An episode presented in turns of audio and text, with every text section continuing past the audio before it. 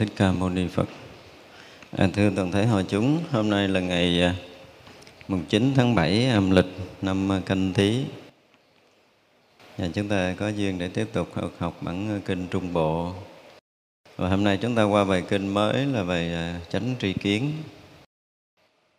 Như vậy tôi nghe một thời Thế Tôn ở Savatthi, xã vệ tại Jeta Vana, Kỳ Đà Lâm, giường Anna Thabindika cấp cô độc.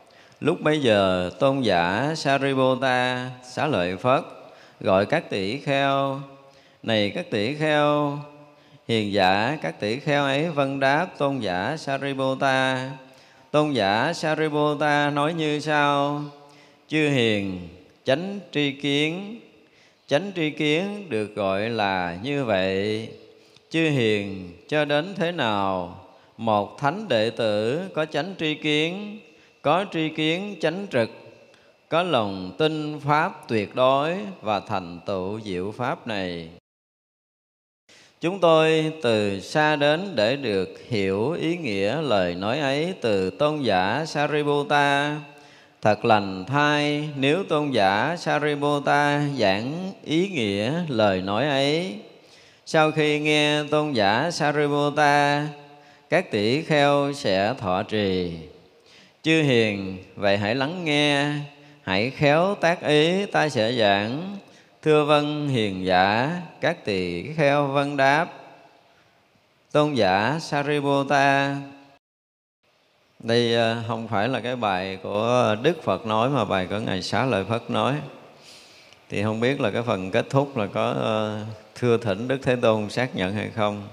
Giống như kỳ trước chúng ta cũng đã học một lần cái bài của ngài Sáu Lợi Phất nói rồi, nhưng mà phần cuối thì lại bị thiếu cái đoạn là này chư tăng thưa thỉnh cái việc ờ, của ngài Sáu Lợi Phất để được Đức Phật xác nhận thì bây giờ hôm nay ngài Sáu Lợi Phất muốn nói tới cái chánh tri kiến, thì chưa biết kiến giải như thế nào.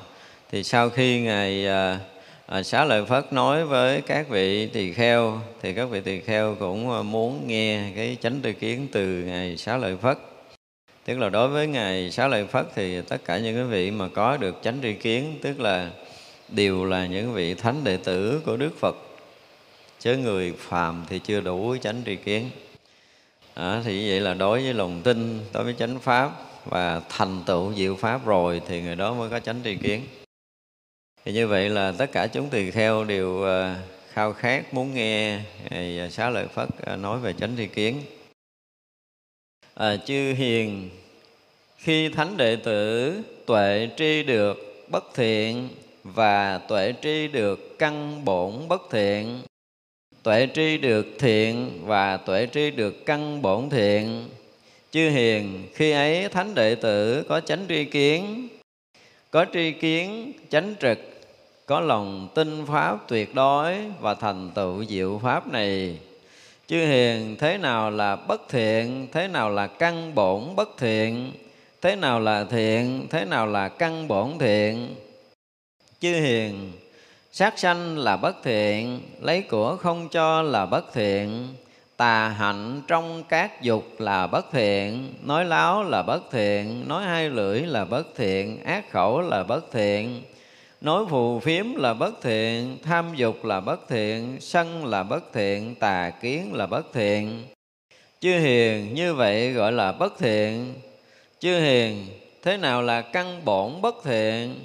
Tham là căn bổn bất thiện, sân là căn bổn bất thiện, si là căn bổn bất thiện. Chư hiền, như vậy gọi là căn bổn bất thiện. Và này chư hiền, thế nào là thiện? Từ bỏ sát sanh là thiện từ bỏ lấy của không cho là thiện từ bỏ tà hạnh trong các dục là thiện từ bỏ nói láo là thiện từ bỏ nói hai lưỡi là thiện từ bỏ ác khẩu là thiện từ bỏ phù phiếm là thiện không tham dục là thiện không sân là thiện tránh tri kiến là thiện chư hiền, như vậy gọi là thiện. Chư hiền, thế nào là căn bổn thiện? Không tham là căn bổn thiện. Không sân là căn bổn thiện. Không si là căn bổn thiện. Chư hiền, như vậy gọi là căn bổn thiện. Chư hiền, khi nào thánh đệ tử tuệ tri bất thiện như vậy? Tuệ tri căn bổn bất thiện như vậy? Tuệ tri thiện như vậy? Tuệ tri căn bổn thiện như vậy? Khi ấy, vị ấy đoạn trừ tất cả tham tùy miên, tẩy sạch sân, tùy miên. Nhổ tận gốc, kiến mạng, tùy miên. Tôi là đoạn trừ vô minh, khiến minh khởi lên, tận diệt khổ đau ngay trong hiện tại. Chư hiền như vậy, thánh đệ tử có chánh tri kiến, có tri kiến chánh trực có lòng tin pháp tuyệt đối và thành tựu diệu pháp này. Giờ bắt đầu ngày xá lợi phất uh, giảng giải về cái uh, bất thiện và bất thiện căn bổn thiện và thiện căn bổn. Thì chúng ta thấy là cái uh, cái thập thiện được xem là thiện và bất thiện thập thiện là là thiện căn bổn. Còn nếu như mà người làm ngược lại với cái thập thiện là bất thiện và bất thiện căn bổn. Như vậy trong cái giới thứ nhất là sát sanh, thì tới giờ phút này các vị tỳ kheo được nói lại. Thì chúng ta thấy có cái gì khác với cái sát sanh ngay buổi ban đầu phật tử quy yêu cái này hồi xưa giờ mình cũng nói nhiều về cái đề tài sát sanh rồi. Hình như có một cái bài nào đó mà tôi nói là sát sanh đủ để có thể thành Phật. Không cần giữ giới thứ hai. Về à, bên ngoài á, Thì à, chúng ta không được sát hại sanh mạng chúng sanh. Thì từ con vật lớn cho tới con vật nhỏ, Nếu mà chúng ta sát hại, Thì xem như chúng ta phạm cái giới sát.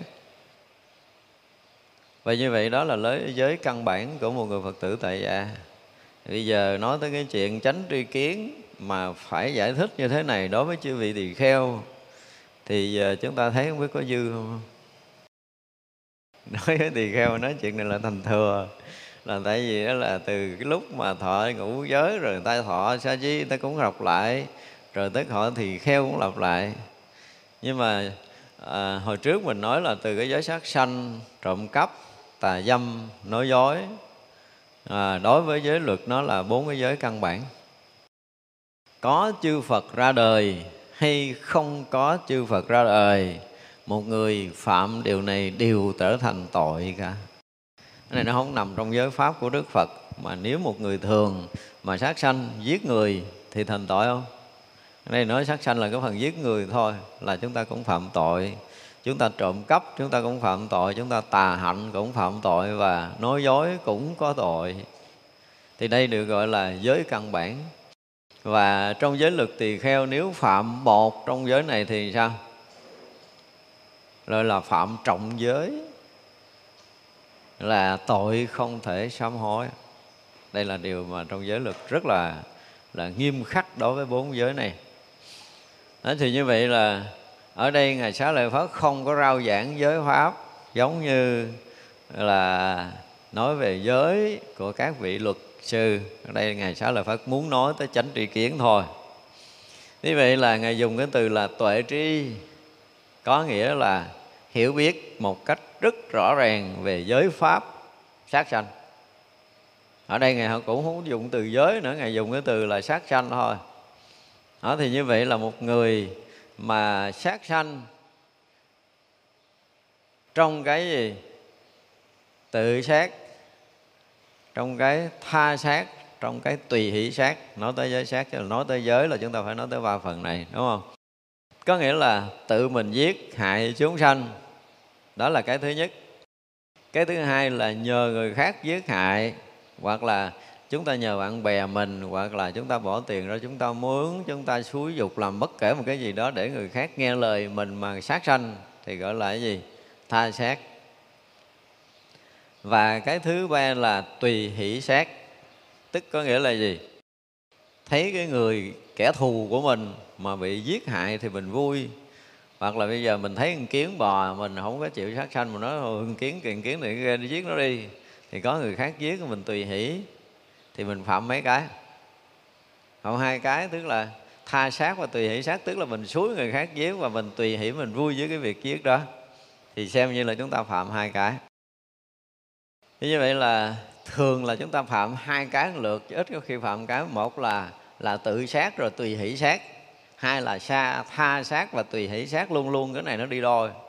Và thỉnh thoảng chúng ta, ví dụ như cái người mà à, mình thù mà mình nghe họ gặp nạn hoặc là nghe họ chết cái mình nói sao? Cái thằng đó nó chết đáng lắm. Thì cái đó là cái gì? Cái đó là tùy hỷ sát như vậy là mình không có làm nhưng mà mình à, có cái mối thù với họ. Mình nghe họ gặp nạn nghe họ chết thì mình thù thì như vậy gọi là tùy hỷ sát thì đối với giới à, phật tử tại gia chúng ta cũng phải hiểu ba điều này một cách rất là rõ ràng như vậy là cái người xuất gia chúng ta thấy như thế này nè.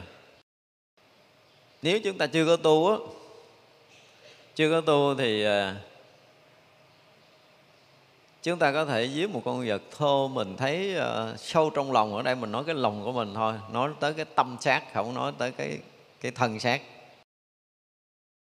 mình uh, giết con uh, chuột vô nhà mình hoặc là con rắn bò vô nhà mình con rít bò nhà mình mình đập nó chết đi. Thì ờ, mình thấy trong lòng không có gì hết á. Đó là lúc mình chưa tu là tại vì mình đập nó là để mình gìn giữ gia đình mình mình gìn giữ để cho người này người kia đừng có bị nó hại đừng bị nó cắn ví dụ vậy. Thì mình cảm giác là mình làm được cái việc gì đó giúp người khác nữa. Mình không thấy có gì hết. Nhưng đến một lúc mà chúng ta tu tốt đó, thì quý vị lỡ uh, bước chân xuống đạp chết còn kiến cái mình thấy cái lòng mình nó xốn xa. Tự động mình thấy nó sâu trong lòng mình chuyện này chứ không phải là mình giữ giới tại vì mình à, mình không nói tới cái chuyện giữ giới nữa mà mình nói tới cái tâm của người này. Đây muốn nói tới cái tâm giới. Cái gì là chỉ cần mình à, mình đi mà mình làm cho con chim nó bay thôi là mình cũng cảm nghe nơi lòng mình khó chịu à mình làm cho nó giật mình, nó bay nó sợ hãi với cái cái tiếng chân của mình hay là sự có mặt của mình, thì mình cảm thấy mình ái nái rồi. Thậm chí cả người tu mà đi ngang cái nhà nào mà chó sủa dồ quá, đúng không? Thì biết là cái tâm của mình nó loạn lắm nó khiến cho con chó nó sợ hãi hay là nó nó có một cái gì đó nó sủa mình rất là dữ dội, nó không có dừng.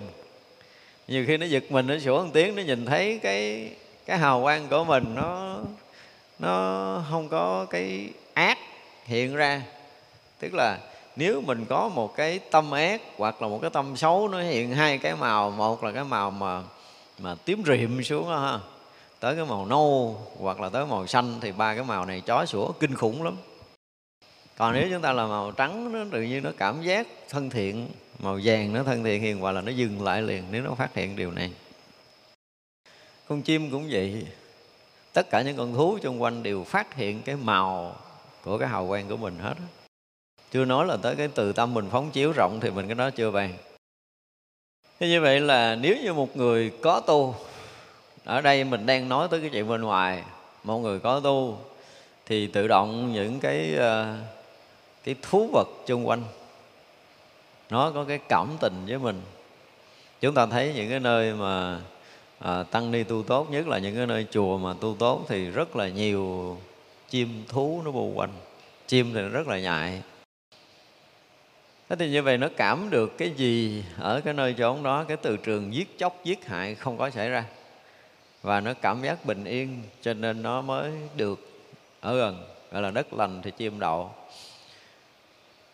thì cho nên cái người tu của mình á mình à, giữ giới sát bên ngoài, tức là bản thân mình không có tự sát là không có nghĩ tới cái việc sát hại.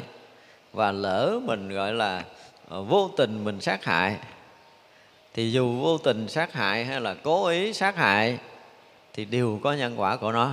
Nó vô tình cố ý đều có nhân quả của có nó, chứ không phải là nó không có được. Tự sát, tha sát, tùy hỷ sát đều có nhân quả của nó. Thì như vậy đức phật nhìn với cái trí tuệ giác ngộ của mình. Hồi đầu á mười mấy năm đầu đức phật lại không nói giới. Nhưng mà sau mười mấy năm rồi thì đức phật thấy tình hình tăng đoàn thứ nhất là đông. Cái thứ hai là đức phật cũng nhìn cái thời của mình, nhìn cho tới bây giờ thấy rõ ràng nếu như mà không có giới pháp thì chắc chắn là nó sẽ loạn. Thành ra đức phật sẽ, đức phật hiện ra lục quần tỳ kheo, xâm nhập vô tăng đoàn. Và người này phạm giới này, đức phật nói giới này kia, phạm giới kia, đức phật nói giới kia chứ còn đó không phải là những con người thật. Lục quần tỳ kheo đó được đức phật hiện ra. Sống ờ, nghịch hạnh, sống phá, phạm trai, phá giới để đức phật bắt đầu chế giới. Rồi đó là những cái vị mà bồ tát là, thị hiện trong cái tăng đoàn đức phật, thị hiện phạm giới để đức phật chế giới. Đó là cái cách mà của đức phật muốn cho ra giới pháp sau 12 năm giáo hóa của mình. Như vậy là bây giờ cái giới sát sanh với một cái người mà có trí như mình thôi mình sẽ ờ, hiểu về nhân quả. À, ví dụ như bây giờ mình học Phật lâu rồi không nói cư sĩ tại gia hay là xuất gia nữa mình học Phật lâu rồi. Thì mình sẽ thấy rất là rõ về nhân quả cái việc sát hại sinh mạng của chúng sanh. Ít nhiều gì chúng ta cũng sẽ hiểu được điều này. Và mình nếu như còn uh, giết hại một chúng sanh nào đó thì chắc chắn là chúng ta sẽ có nhân quả của nó không nói là chúng ta giết chúng sanh, chúng ta trả mạng ở đây, chúng ta không có bàn tới cái chuyện này. Nhưng mà chúng ta muốn nói tới nhân quả. Nhân quả là một chúng sanh dù nhỏ nhất, nó vẫn có sinh mạng của nó. Và nó vẫn quý trọng sinh mạng của nó. Nó vẫn muốn sống chứ nó không muốn chết. Tại ví dụ như mình mình là nếu như mà nhìn ở trong tam giới này, nhìn cái nhìn từ đức phật cho tới chư đại bồ tát, các vị thánh hiền á, các vị chư thiên á, thì thực sự cái mạng của mình bây giờ nè ha nó tương đương với mình nhìn một con kiến vậy đó. Cái mạng của con kiến so với mình thì nó rất là nhỏ, đúng không? Nhưng mà so với Đức Phật, rồi so với chư Đại Bồ Tát, so với các vị Thánh Hiền và các vị chư thiên ở các cõi thì họ nhìn cái sinh mạng loài người mình nó cũng có một chích chiếu giống như cái con kiến bò dưới đất vậy không có khác gì. Nhưng mà Đức Phật vẫn quý trọng cái sinh mạng chúng sanh loài người của mình. Thấy chưa? cũng như là mình nếu mà mình hiểu biết và mình có cái công phu tu tập, mình có trí tuệ thì mình vẫn tôn trọng cái mạng sống dù là con kiến rất là nhỏ. Và đó là lẽ công bằng. Đó là trật tự của vũ trụ này các loài được sinh ra và được quyền để sống, bất kể là loài nào. Cái quyền thứ nhất là cái quyền được tự do. Cái quyền thứ hai là cái quyền để sống và nếu nói tới loài người thì có thêm cái quyền thứ ba là cái quyền được mưu cầu hạnh phúc cho cá nhân mình. Đó là ba cái quyền mà không có cái chế độ xã hội nào được quyền bác bỏ ba cái quyền này. Vì tôi nghĩ là tất cả các quốc hội, các nước đều phải khi mình lập hiến thì phải đưa cái quyền này lên làm hàng đầu. Và gần như một số nước tiên tiến họ cũng đã sử dụng ba cái quyền này để làm chính trong cái cái lập hiến hiến pháp của họ bởi vì cái quyền này là quyền tối thượng, không ai được quyền động phạm tới. Quyền mưu cầu hạnh phúc, ai không ai được quyền mong động phạm tới. Quyền tự do của người ta, không ai được quyền động phạm tới. Và cái quyền để sống là quyền tự do. Như vậy là một người hiểu biết, họ tôn trọng cái quyền để sống. Mà bây giờ, vì cái việc nuôi sống mình mình phải giết hại chúng sanh khác, thì mình là cái người gì? Là không tôn trọng sự sống của muôn loài. Thì vậy là tự động chúng ta làm mất cái cân bằng sinh thái đi. Đối với chúng tôi, cái việc mà sát hại là mất cân bằng sinh thái. Vì sự thật, nếu mà các nhà khoa học nghiên cứu kỹ tất cả các loài nó có ra trên cái quả địa cầu này, thì mỗi một loài, nếu mà chúng ta dùng cái từ gọi là sứ mệnh, thì mỗi loài nó có sứ mệnh của nó mà nhiều khi những người nhà khoa học nghiên cứu ra như họ không nói ra điều này. Có các loài mà chúng ta thấy có một cái số nơi họ thông báo là phải bảo ờ, tồn ha, bảo tồn có nghĩa là phải gìn giữ cái loài này gìn giữ loài kia vì nó nếu mà nó mất là nó sẽ mất cân bằng sinh thái ở cái vùng đó. Mỗi một cái vùng nó có một cái loài sống và mỗi một cái loài sống nó có tạo một cái sinh thái khác của nó để nó giúp ích cái gì cho cái quả địa cầu này mà chúng ta không nhận ra. Chứ không có loài nào là loài xấu cả. Nếu là loài động vật được sinh tồn ở một cái quả đất, một cái hành tinh hoặc là một cái nơi sống nào đó thì nó là một cái loại để cân bằng, nhưng mà chúng ta không hiểu hết điều này. Cho nên á, nếu như mình à, xâm phạm tới cái sinh mạng của loài khác, có nghĩa là chúng ta không tôn trọng mạng sống của một loài khác, nếu mà chúng ta nhìn theo cái nhìn của đạo phật một cách công bằng. Thì như vậy là đức phật dạy đệ tử mình tôn trọng mạng sống của chúng sanh. Trước mắt là loài người và tất cả các loài khác chúng ta phải biết tôn trọng. Và người có trí tuệ thì luôn luôn tôn trọng sự sống, họ không bao giờ sát hại, họ không bao giờ làm hoại cái sự sống, dù là cái sự sống rất là nhỏ, họ cũng vẫn tôn trọng. Như vậy để thấy rằng đức phật dạy chúng ta không nên sát sanh.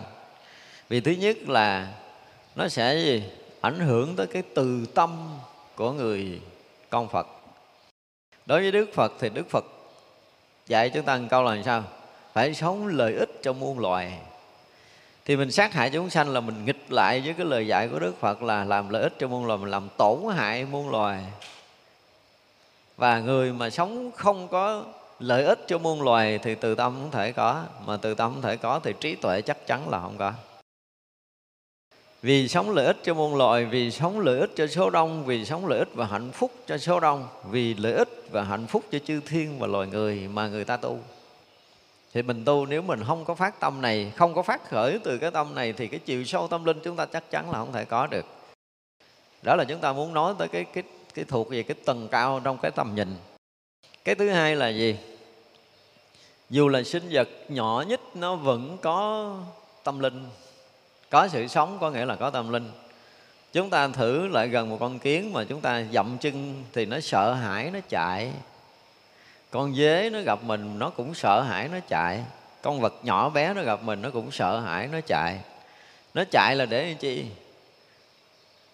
Nó sợ sự giết chóc. Nó mưu cầu sự sống, nó muốn giữ gìn cái mạng sống nó cho nên nó chạy. Mà chúng ta cố rượt đuổi để chúng ta giết thì rõ ràng là gì? Ác tâm lên lòng chúng ta còn.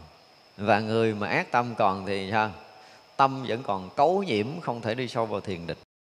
Đức phật thấy rõ điều này. Chúng ta chưa nói tới nhân quả, chỉ nói lồng vòng những cái điều này thôi thì với cái nhìn của đức phật đức phật nhìn rất là tường tận về cái việc sát sanh.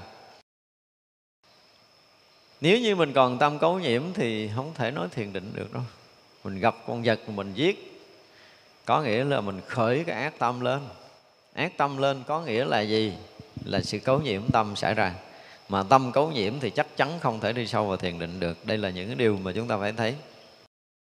Cho nên những người mà đi uh, sâu vào chuyên môn á chúng ta thấy nhiều khi uh, thật sự có đôi lúc mình nhìn thấy tưởng là họ giả bộ phải không? Nhiều khi con kiến uh, nó đeo à, họ phủi rất nhẹ nhàng hoặc họ thổi rất nhẹ nhàng. Thậm chí họ không thổi mà họ để cái tay để cho nó bò ra rồi họ để xuống đất để cho nó bò một cách rất là nhẹ. Họ tôn trọng họ sợ nó sợ hãi. Con mũi có cắn thì trừ trường hợp mình che mùng che mền để mình tránh cái chuyện đó. Còn lỡ mà tọa thiền mà bị mũi cắn thì họ cũng không bao giờ họ đập. Nhưng mà có người thì lấy tay nhận nhận nhận nhận sâu sâu cho nó chích sâu một chút.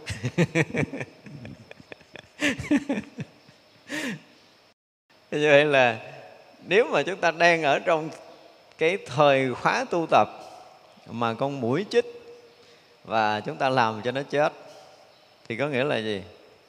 Lúc đó chúng ta vẫn còn ác tâm khởi lên. Và trong lúc đang trọ tiền mà ác tâm khởi lên thì chúng ta nói là chúng ta tu thiền vô sâu trong thiền định là khó. Không thể được đâu. Đây là cái điều rất là rõ ràng, dù là một con vật rất là nhỏ thành ra khi mà chúng ta đã phát khởi cái tâm vì lợi ích cho muôn loài mà chúng ta tu tập á, thì cái tâm này nếu chúng ta giữ một cách kiên định, giữ một cách tốt nhất, thì chắc chắn là chúng ta không sát hại chúng sanh, dù là chúng sanh nhỏ nhất. Đó là điều mà chúng ta phải thấy. Và cái nữa là gì?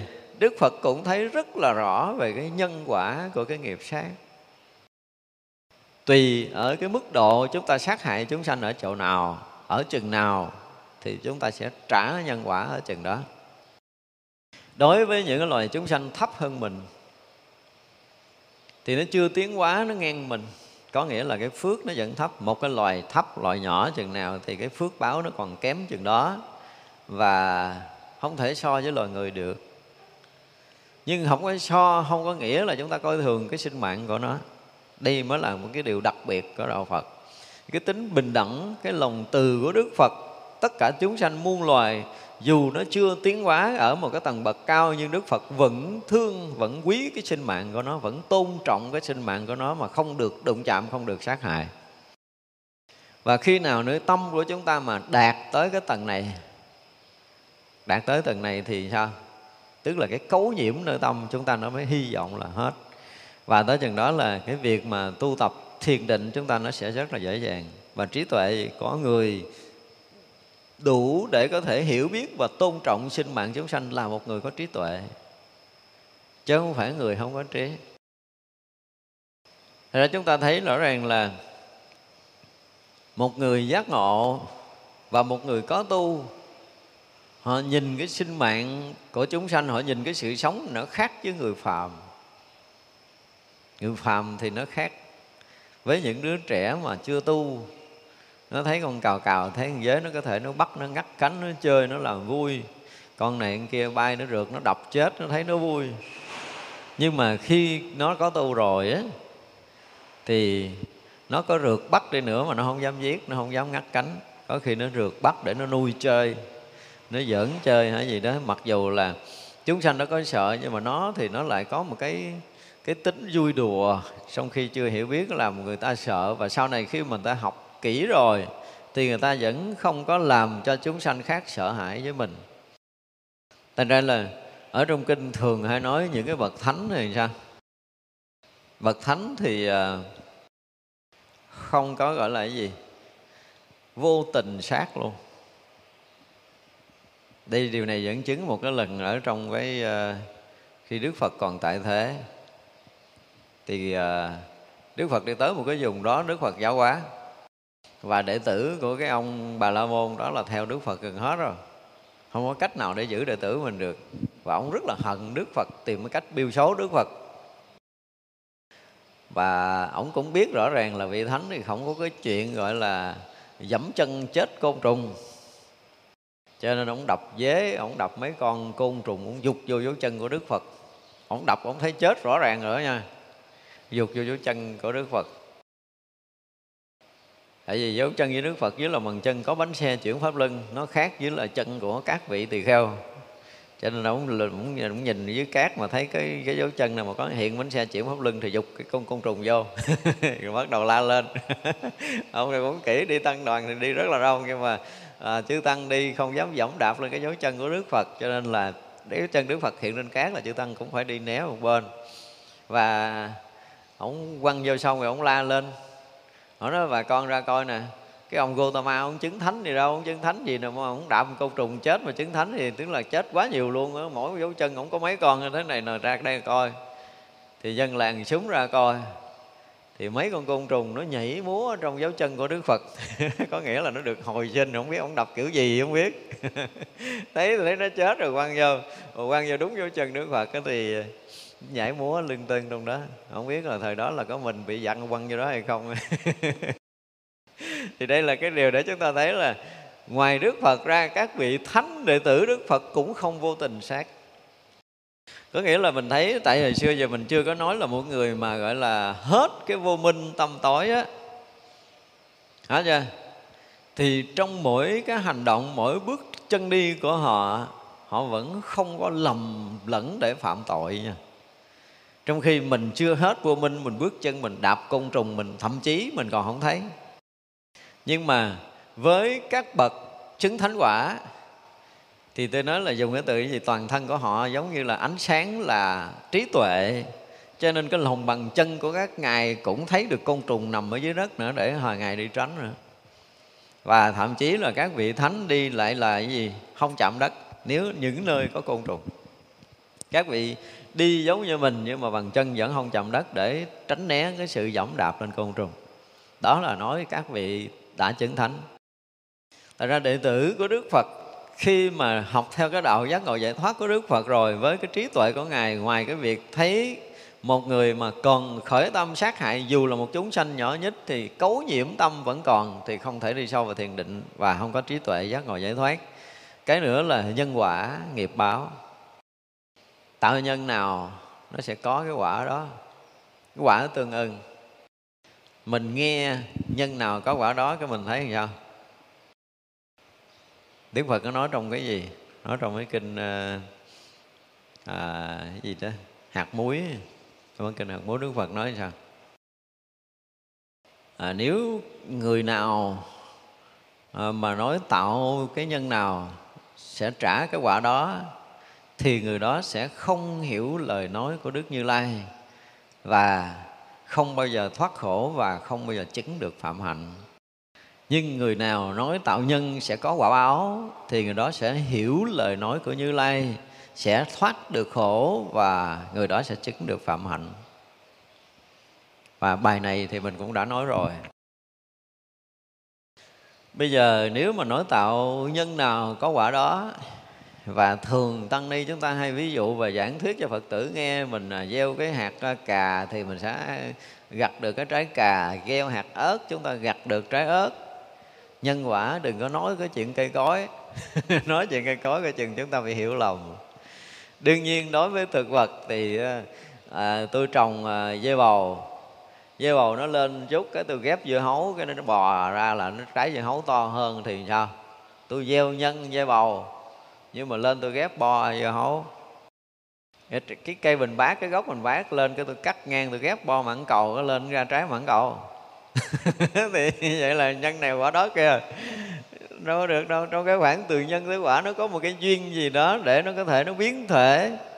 Thật ra nhân quả chúng ta học phải nói là rất là linh động. Để chúng ta hiểu là nói Đức Phật, tại sao Đức Phật nói là người nào nói tạo nhân nào trả quả đó thì người đó sẽ không hiểu lời nói của Đức Như Lai, không bao giờ hết khổ và không chứng được phạm hạnh còn người nào mà hiểu là tạo nhân sẽ có quả báo, thì người đó sẽ hiểu được lời nói Đức Như Lai, sẽ có con đường hết khổ và chứng được phạm hạnh. Đức Phật phân tích rất là rõ ở hai chỗ là tạo nhân nào quả đó và tạo nhân có quả báo. Chúng ta nên hiểu hai câu nói này. Tuy bây giờ tại sao Đức Phật nói là một người tạo nhân nào trả quả đó thì người đó không hiểu lời nói của Đức Như Lai. đó, bây giờ ví dụ như bây giờ à, chúng ta dậm chết một con kiến. Thì à, đời sau mình thành kiến để cho con kiến nó dậm đầu mình mình chết trở lại. Nhân nào quả đó mà? Và một đời này chúng ta dậm chết bao nhiêu con côn trùng? Hiện tại bây giờ bằng chân chúng ta để xuống đất là nghiến bao nhiêu con côn trùng. À, cái mông chúng ta đang ngồi trên ghế là chết bao nhiêu côn trùng. Chúng ta thở ra một hơi bao nhiêu con côn trùng bay ra chết. Chúng ta nói một câu bao nhiêu con côn trùng bay ra chết. Trong một phút thôi trong một phút thôi thì sinh mạng của những loài chúng sanh nhỏ nhất này là chúng ta đã sát hại rất là nhiều. Khoảng ngàn thôi mình đừng nói nhiều thì như vậy là chúng ta phải bị một ngàn kiếp làm côn trùng để trả hay sao đây? Trong khi á, trong kinh nói là một người, một ngày, một đêm mà gìn giữ giới pháp thọ bác quan trai thôi, đang nói cư sĩ tại gia nha, thọ bác quan trai thôi. Người đó trải qua tới mấy trăm đời sinh ra không bao giờ bị thiếu đói và cái quả báo được sanh thiên bao nhiêu kiếp nữa.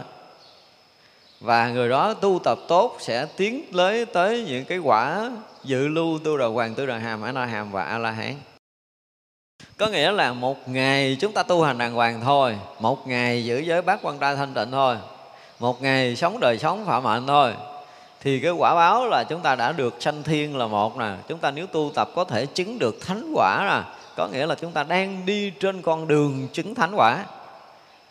Đúng không? Bây giờ giết chết con trùng có trở lại làm con trùng rồi mới vài ngàn kiếp mới quay lại tu rồi sao? Ví dụ như đời này. Đời này là chúng ta đã từng có những ngày chúng ta giữ giới thanh tịnh.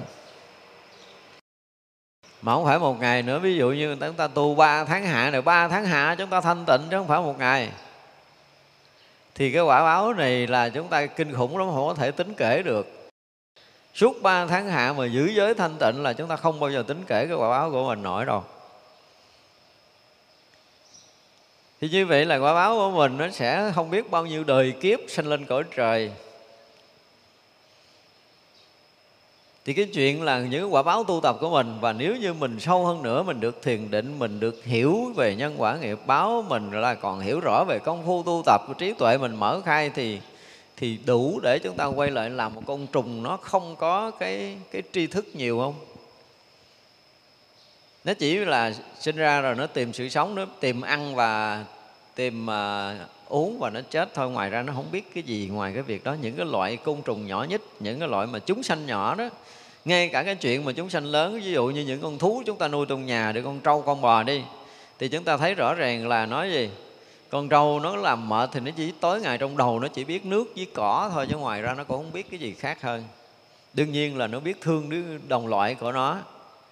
Nhưng mà cái cái tâm thức của nó vẫn chưa có hoạt động tốt giống như loài người. Thì như vậy là một cái loài mà sinh linh như loài người, đẳng cấp tâm linh ở một cái tầng bậc rất là cao, đang trên đường hướng thượng để đạt ngộ giải thoát bây giờ đạp chết một kiến đời sau thành kiến à? Thì rõ ràng đức phật rầy, đức phật nói, nếu mà ông hiểu mà tạo nhân nào mà trả cái quả đó là ông không hiểu lời nói của như lai. Không thể một con người đời này dẫm con kiến đời sau thành kiến được. Nhưng mà đức phật nói rõ ràng là tạo nhân có quả báo. Quả báo của một cái sinh mạng con kiến nó sẽ có với mình nếu nó không có là chúng ta phá nhân quả. Nhưng mà đức phật dùng cái từ là, nếu ông hiểu là tạo nhân có quả báo, thì ông hiểu lời nói của như lai. Thì như vậy là mình sát hại con kiến sẽ có quả báo ngang với cái phước của con kiến. Chúng ta phải dùng cái từ như vậy, ngang với cái phước của con vật mà chúng ta sát hại. Chúng ta giết một con cá, chúng ta phải trả quả báo ngang với cái phước của con cá. Chúng ta giết một con gà, chúng ta trả cái quả báo ngang với cái phước của con gà. Thì được gọi là có quả báo chứ không phải là không có quả báo. Đức Phật khẳng định là nếu ông hiểu mỗi câu là có quả báo. Thì như vậy là chúng ta giết hại sinh mạng ở chúng sanh. Thì trong nhân quả nói là sao? Nếu chúng ta lỡ sát hại sinh mạng chúng sanh thì à, đời này chúng ta nhiều bệnh tật, đời sau chúng ta giảm tuổi thọ, ví dụ vậy. Thì đó cũng là một trong những dạng quả báo mà chúng ta phải trả. Cho nên một người bệnh tật nhiều thì người ta nói là người này đời trước sát sanh nhiều. Chỉ trừ trường hợp là chúng ta xúc phạm tới cái sinh mạng của con người.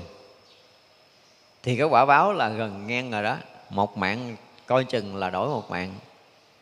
Nhưng đối với những người mà đã lỡ trong cái giai đoạn mình vô minh tâm tối, mình lỡ phạm cái tội giết người, và sau đó mình ăn năn, mình sám hối, mình tu tập, thì chưa chắc là cái quả báo đời sau mình bị giết trở lại nữa cái chuyện mà nổi tiếng nhất trong nhà thiền là chuyện của ngộ đạo quốc sư. Ngài quyên án tâu sai để ngài triệu thố bị giết và triệu thố ôm muốn hận để trả thù. Viên án bắt đầu tu.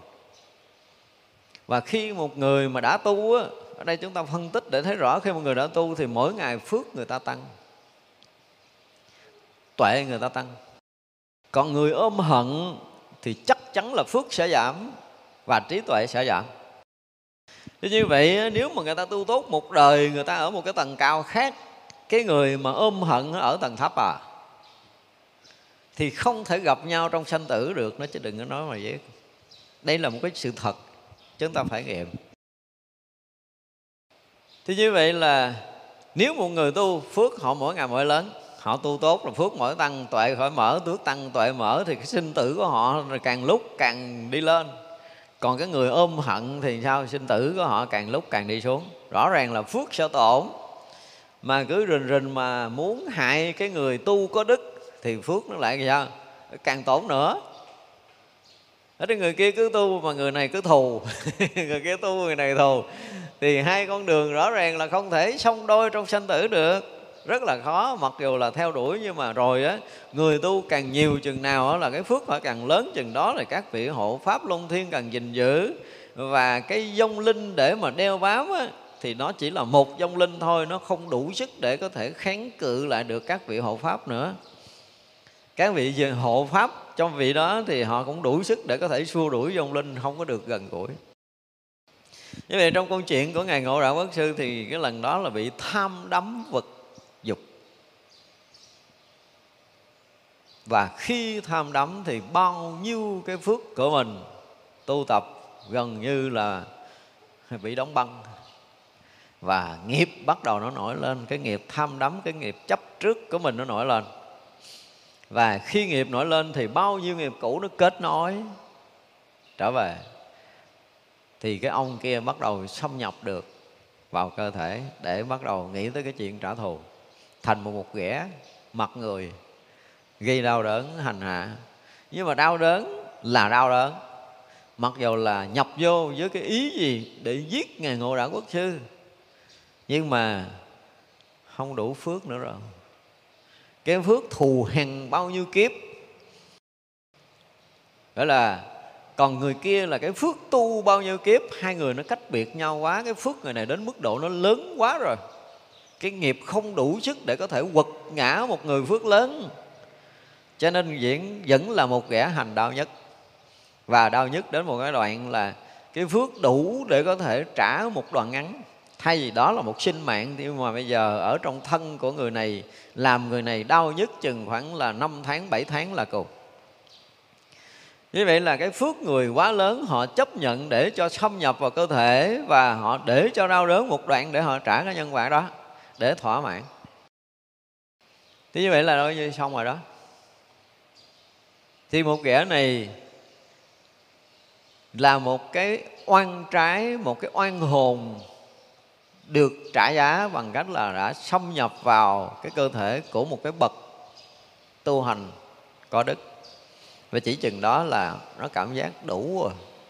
Cho nên hành hạ mấy tháng rồi thôi, trả lại bình thường, ngày hết bệnh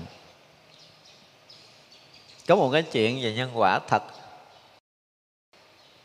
Cái này kể ra thì nó không biết là có mấy người tin. Nhưng mà cái này là nhiều phật tử việt nam chứng kiến.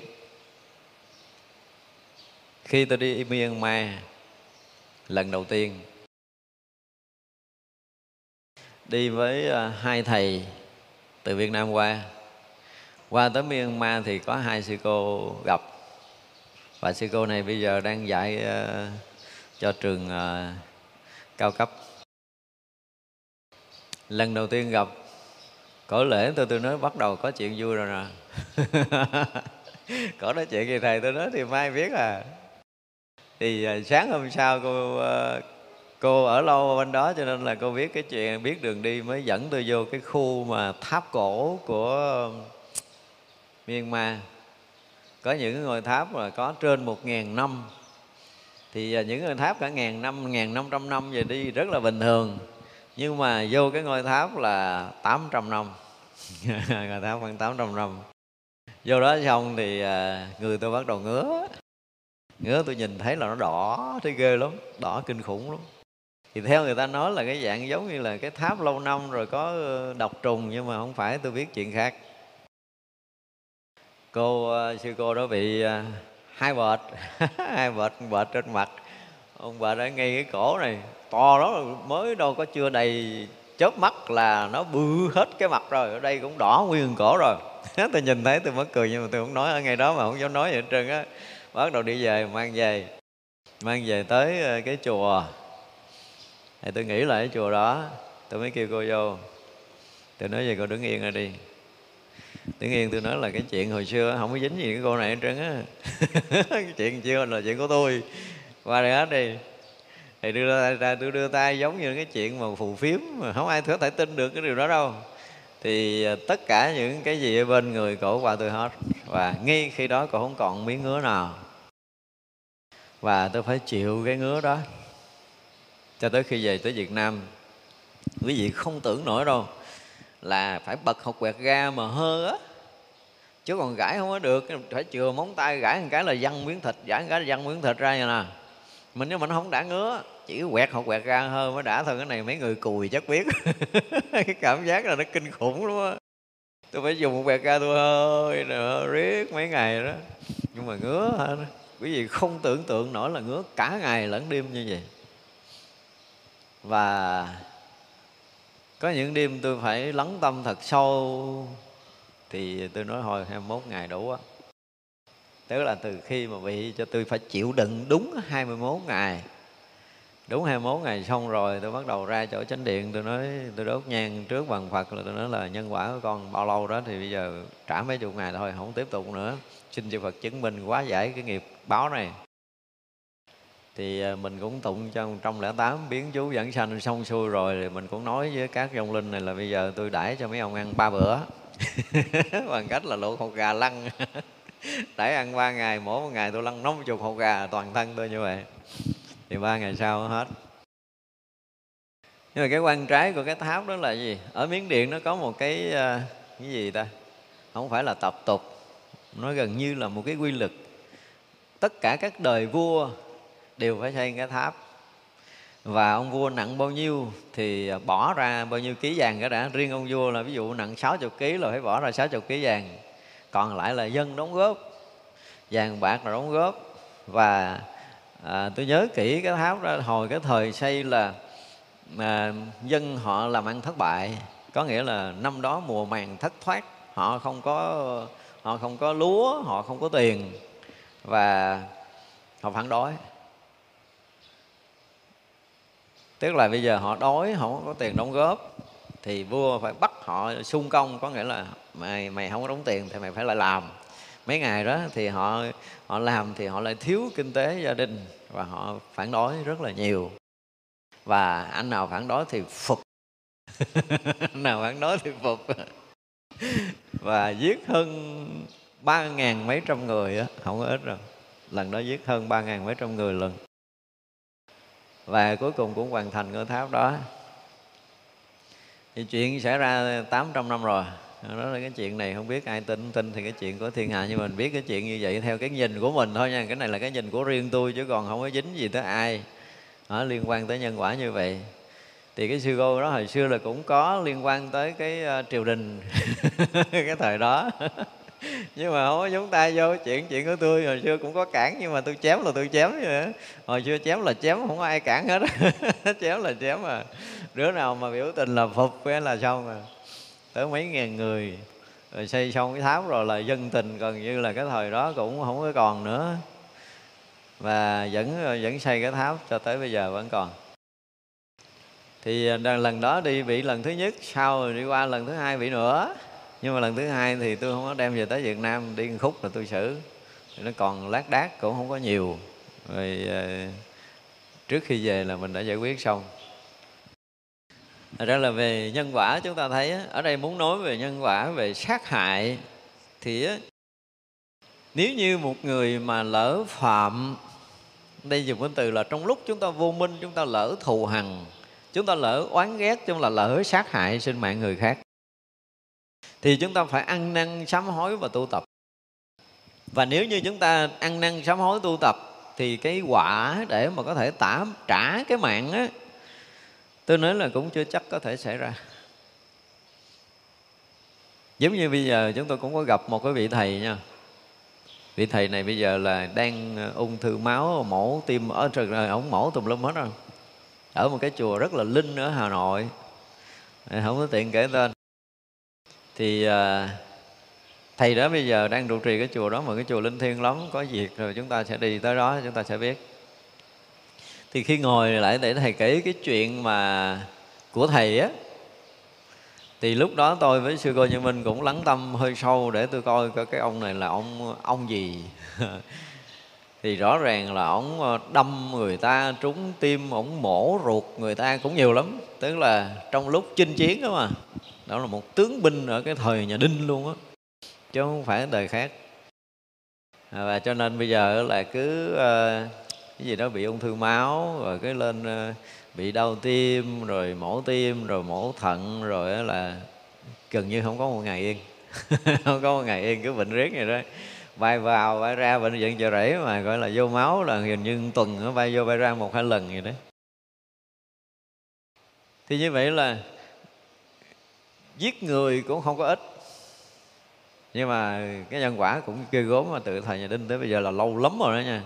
Thì không biết mấy đời trước là mình không có không có rảnh để mà coi tới mấy cái chuyện mấy đời trước bệnh kiểu nào nhưng mà do cái bệnh này mà mình nghiệm nghiệm nghiệm mình thấy ra cái chuyện mà à, ông chém rồi ông đâm người ta thì mình thấy thấy trong giống như nằm mơ vậy đó. Giống như nằm mơ thấy vậy đó. Thì thấy ra chuyện đó thì có nói thầy cũng nên sám hối những cái chuyện như vậy rồi nọ, không biết ông có làm hay không thì không biết. Thầy cũng dễ thương lắm. Cho nên đó là có nhiều khi trong nhân quả và với đức phật thì đức phật cũng thấy rất rõ điều này. Cho tới cái lúc mà ngài Angulimala cũng trong cái thời đức phật, thì trong cái thời đó ngài Angulimala giết tới 999 người à giết nhiều lắm á. Nhưng mà không phải là cái gì cái tâm của ngài Angulimala không phải mục đích xấu giết người với cái dạng thù hằn. Ở đây chúng ta thấy rõ nha. Là tại vì ngài Angulimala đi học với một cái vị thầy ngoại đạo. Và vị thầy đó thì bữa đó đi xa. Mà chắc có lẽ cái ông này cũng đẹp trai hay sao á. Vợ của vị thầy tự nhiên cái sinh tâm không có tốt với vị này. Thì vậy là muốn gần gũi xác thịt. Nhưng mà ông này thì ổng tôn trọng, ổng gìn giữ mà ổng gìn giữ thì bà này bà sợ là ông này về kể với chồng là chồng nó sẽ ghen là đánh bả bả ra tay trước. Nghe ông chồng về cái là chạy ra ngoài ngõ đón ôm chồng khóc lóc quá trời quá đất ngoài cổng á. Khóc như chết rồi đó ông chồng ông mới dỗ về, nói sao có gì, nói từ từ chứ làm gì mà khóc nó rồi nó coi vinh mà về trễ ờ, về trễ một chút nữa là tiêu cuộc đời của của muội rồi. Thằng cái đệ tử của ông nó sầm sở tôi, nó rượt tôi ra tới ngoài cổng. Chết cha rồi ông thầy, ông nói, thôi được rồi, để yên để ta kiếm cách ta xử nó. Thấy chưa? Ông thầy này cũng ác tâm khởi lên. Vô không rầy không la gì nhỏ nữa. Tới đó mới ờ, à, đốt nhang đốt đèn rất là trịnh trọng trên cái bàn thờ. Tổ tiên cái bàn thờ ở cái tông phái đó mời đệ tử lên ổng chiểm trệ lên cái ghế đang ngồi cái kiểu mà à, giống như là cái pháp tòa ngồi để mà chuẩn bị truyền đạo kêu đệ tử lên. Nếu hôm nay ở vì cái tâm tha thiết cầu đạo giải thoát của ngươi ta sẽ truyền mật pháp cho ngươi. Ngươi hãy lắng tâm nghe cho kỹ anh này anh mừng lắm, tại vì cầu đạo mà, được thầy mà truyền mật pháp thôi đâu còn cái gì bằng.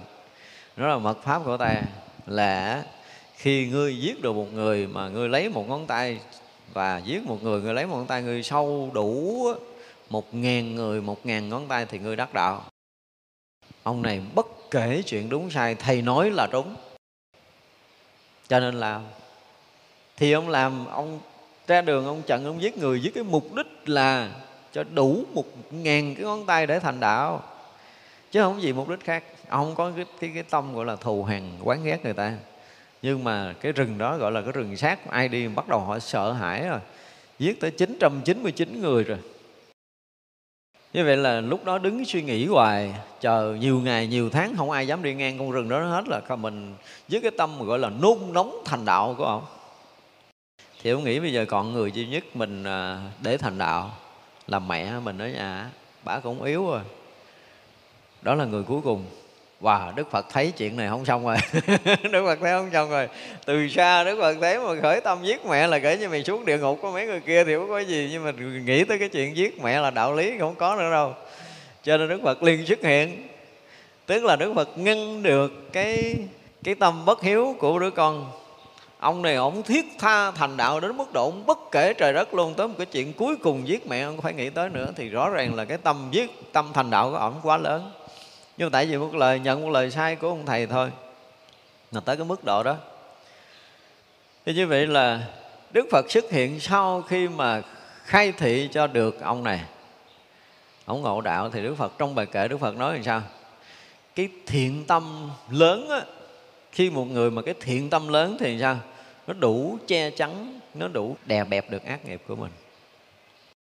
Thành ra lỡ ở đây chúng ta nãy, nãy giờ chúng ta chứ lập trường cái câu là lỡ lúc chúng ta vô minh chúng ta sân hận lỡ chúng ta tạo nghiệp trong lúc mà chúng ta chưa có trí tuệ thì chúng ta phải ăn năn sám hối và phát khởi thiện tâm thật là lớn lao thì chúng ta sẽ vượt qua được cái khó khăn của mình. Ở đây không phải là việc sát sanh đâu mà tất cả những cái việc khó nào trong cuộc đời của mình được gọi là chướng nghiệp nó xảy ra thì trong lúc chướng nghiệp mình xảy ra mà mình phát khởi thiện tâm nó lớn hơn cái nghiệp chướng của mình thì mình sẽ lướt qua được cái điều đó. Như vậy là lỡ chúng ta có phạm tội giết người trong các đời kiếp trước, mà đời này cái thiện tâm chúng ta đủ lớn để chúng ta vượt qua được các nghiệp báo đó, thì chúng ta vẫn không bị giết ở trong đời này, mà chúng ta vẫn còn giữ được cái tâm niệm tu tập của mình. Huống chi là những loài thấp hơn. Ở đây chúng ta nói là những loài thấp hơn này cái phước kém hơn cái loài người thì phước báo của các loài kém hơn loài người á, mà chúng ta đã lỡ tạo trong đời này hoặc là các đời kiếp trước, thì chúng ta cũng phải gìn giữ được cái thiện tâm của mình, phải lớn hơn cái nghiệp. Thì khi nghiệp báo nó tới, chúng ta phải nhờ thiện tâm này mà chúng ta lướt qua. Thì cái thiện tâm chúng ta là trong những cái hai phần này, đúng không?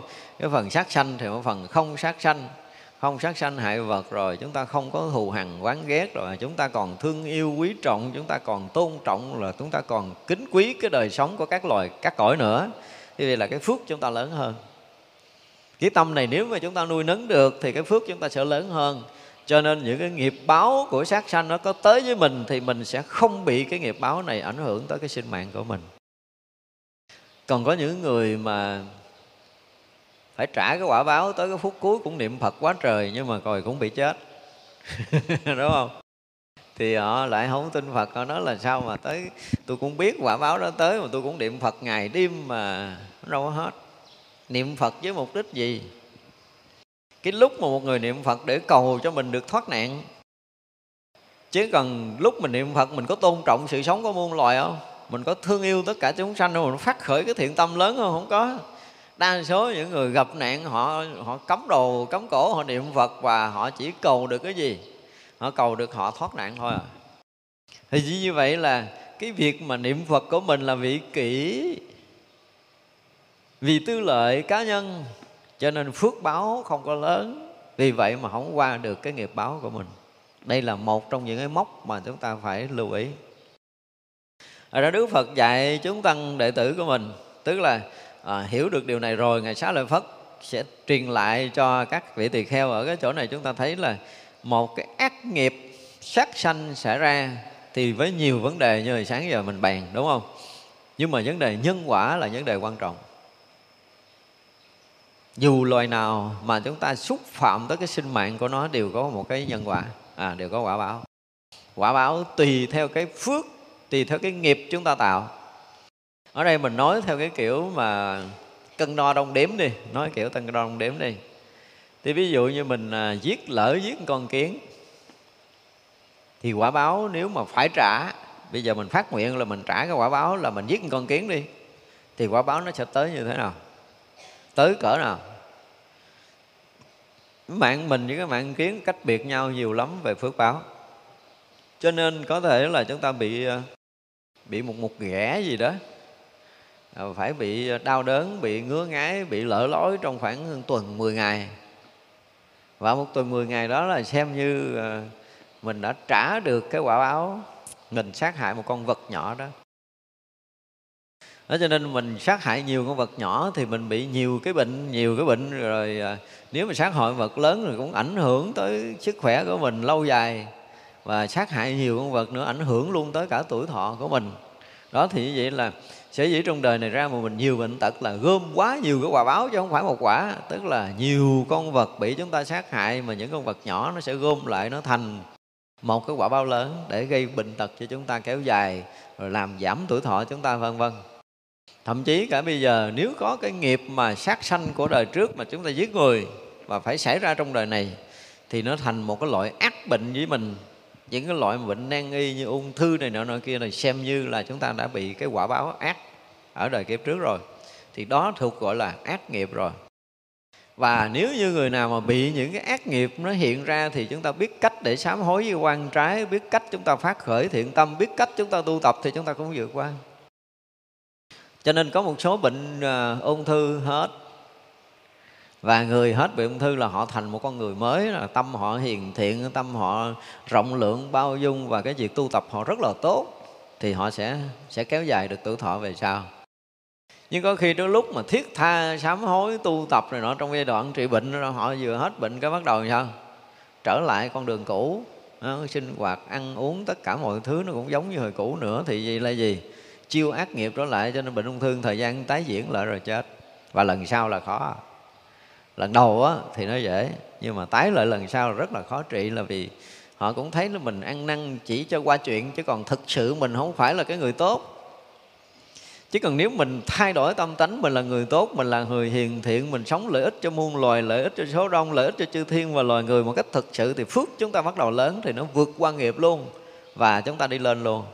Thì xem như là chúng ta vượt qua cái nghiệp chướng của mình bằng cái phước báo và cái công hạnh tu hành của mình thì mới qua được cho nên nó liên quan tới nghiệp sát sanh để chúng ta phải hiểu vòng vòng như vậy là đó là cái mặt ở bên ngoài. Còn bây giờ nói về cái uh, một chúng sanh bị sát hại. Chúng sanh là cái gì? Là tập chủng duyên sanh là chủng chủng duyên sanh. Đó chứ là bắt đầu chúng ta nói chuyện tự tâm của mình. Thì lúc đầu á khởi một niệm có nghĩa là một chúng sinh sinh ra. Và một chúng sanh sanh ra mà chúng ta diệt trừ nó bằng công phu tu tập. Một là chúng ta trì chú hai là chúng ta niệm phật ba là chúng ta quán nó thành không quán như nư quyển cái gì đó để chúng ta làm cho cái cái chúng sanh tâm này nó lặng đi. Nếu mà chúng ta mượn câu niệm phật thì gọi là cái gì? Tha sát và là à, niệm phật để dứt trừ ý niệm là mình sanh tâm mình vui mình hoan hỷ mình diệt được một ý niệm gọi là cái gì? Là tùy hỷ sát hai cái sát này chúng ta vẫn phạm, đúng không? Hoặc là mình tự mình nhìn nó để cho nó hết, hoặc là mình quán nó thành không để nó hết, vân vân. Thì tất cả những cái đó được xem là gì? Giới sát ở nơi tâm chưa có đoạn dứt. Thành ra nếu như tu mà không có đoạn trừ cái vọng nghiệp á, không có đoạn từ vọng tưởng á, không có hết vọng tưởng thì chúng ta không đi sâu vào định. Nhưng mà dứt trừ vọng tưởng á, thì sao? Là chúng ta vẫn còn phạm giới sát. Và muốn không có vọng tưởng thì phải đi ngược lại trước nữa là sao? Trong cái mắt thấy, tai nghe, mũi ngửi là chúng ta không quân tập để nó không quân thành chủng tử tiếp. Như vậy là người đó phải sống một đời sống thực sự tốt từ bên ngoài, phải bảo hộ lục căn của mình. Khi tiếp xúc lục trần là không quân thành một chủng tử mới nữa. Mà muốn không quân thành chủng tử mới thì trí tuệ chúng ta phải tới đâu? Còn thấy, còn so sánh, phân biệt hai bên là chắc chắn là chúng ta vẫn còn quân ở đây mình muốn nói là cái nội công, nội lực tu tập của mình. Nếu trí tuệ chúng ta đủ sức để chúng ta thấy được, vượt thoát cái phân biệt so sánh hai bên, vượt thoát cái đó rồi thì chúng ta sẽ không quân. Còn so sánh phân biệt có nghĩa là còn quân chủng tử. Mà còn quân chủng tử thì sao? Còn phải dứt trừ những cái ý niệm xảy ra nơi tâm tức là còn sát sanh. Thì như vậy là chúng ta không bao giờ thành tựu được cái kết quả tu tập sâu của mình. Cho nên là, thứ nhất là chúng ta sẽ đủ cái trí tuệ để chúng ta tiếp xúc với duyên trần mà không quân thành nghiệp mới. Cái thứ hai là những cái ý nghiệp, ý niệm xảy ra nơi tâm của mình thì mình không khởi tâm sát hại giống như hồi trước nữa tức là chúng ta không có dụng công để dứt trừ, mà ở đây dùng cái từ là tuệ tri được cái căn bổn của nó.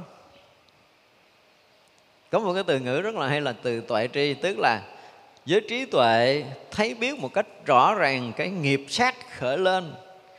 Thấy biết rõ ràng là cái nghiệp ái khởi lên, thấy rất rõ ràng là nghiệp tham khởi lên, thấy rất rõ ràng là nghiệp si khởi lên. Chứ đây không dùng cái từ là đoạn trừ mà ngài xá lợi phất cũng dùng cái từ rất là khéo là tuệ tri thôi.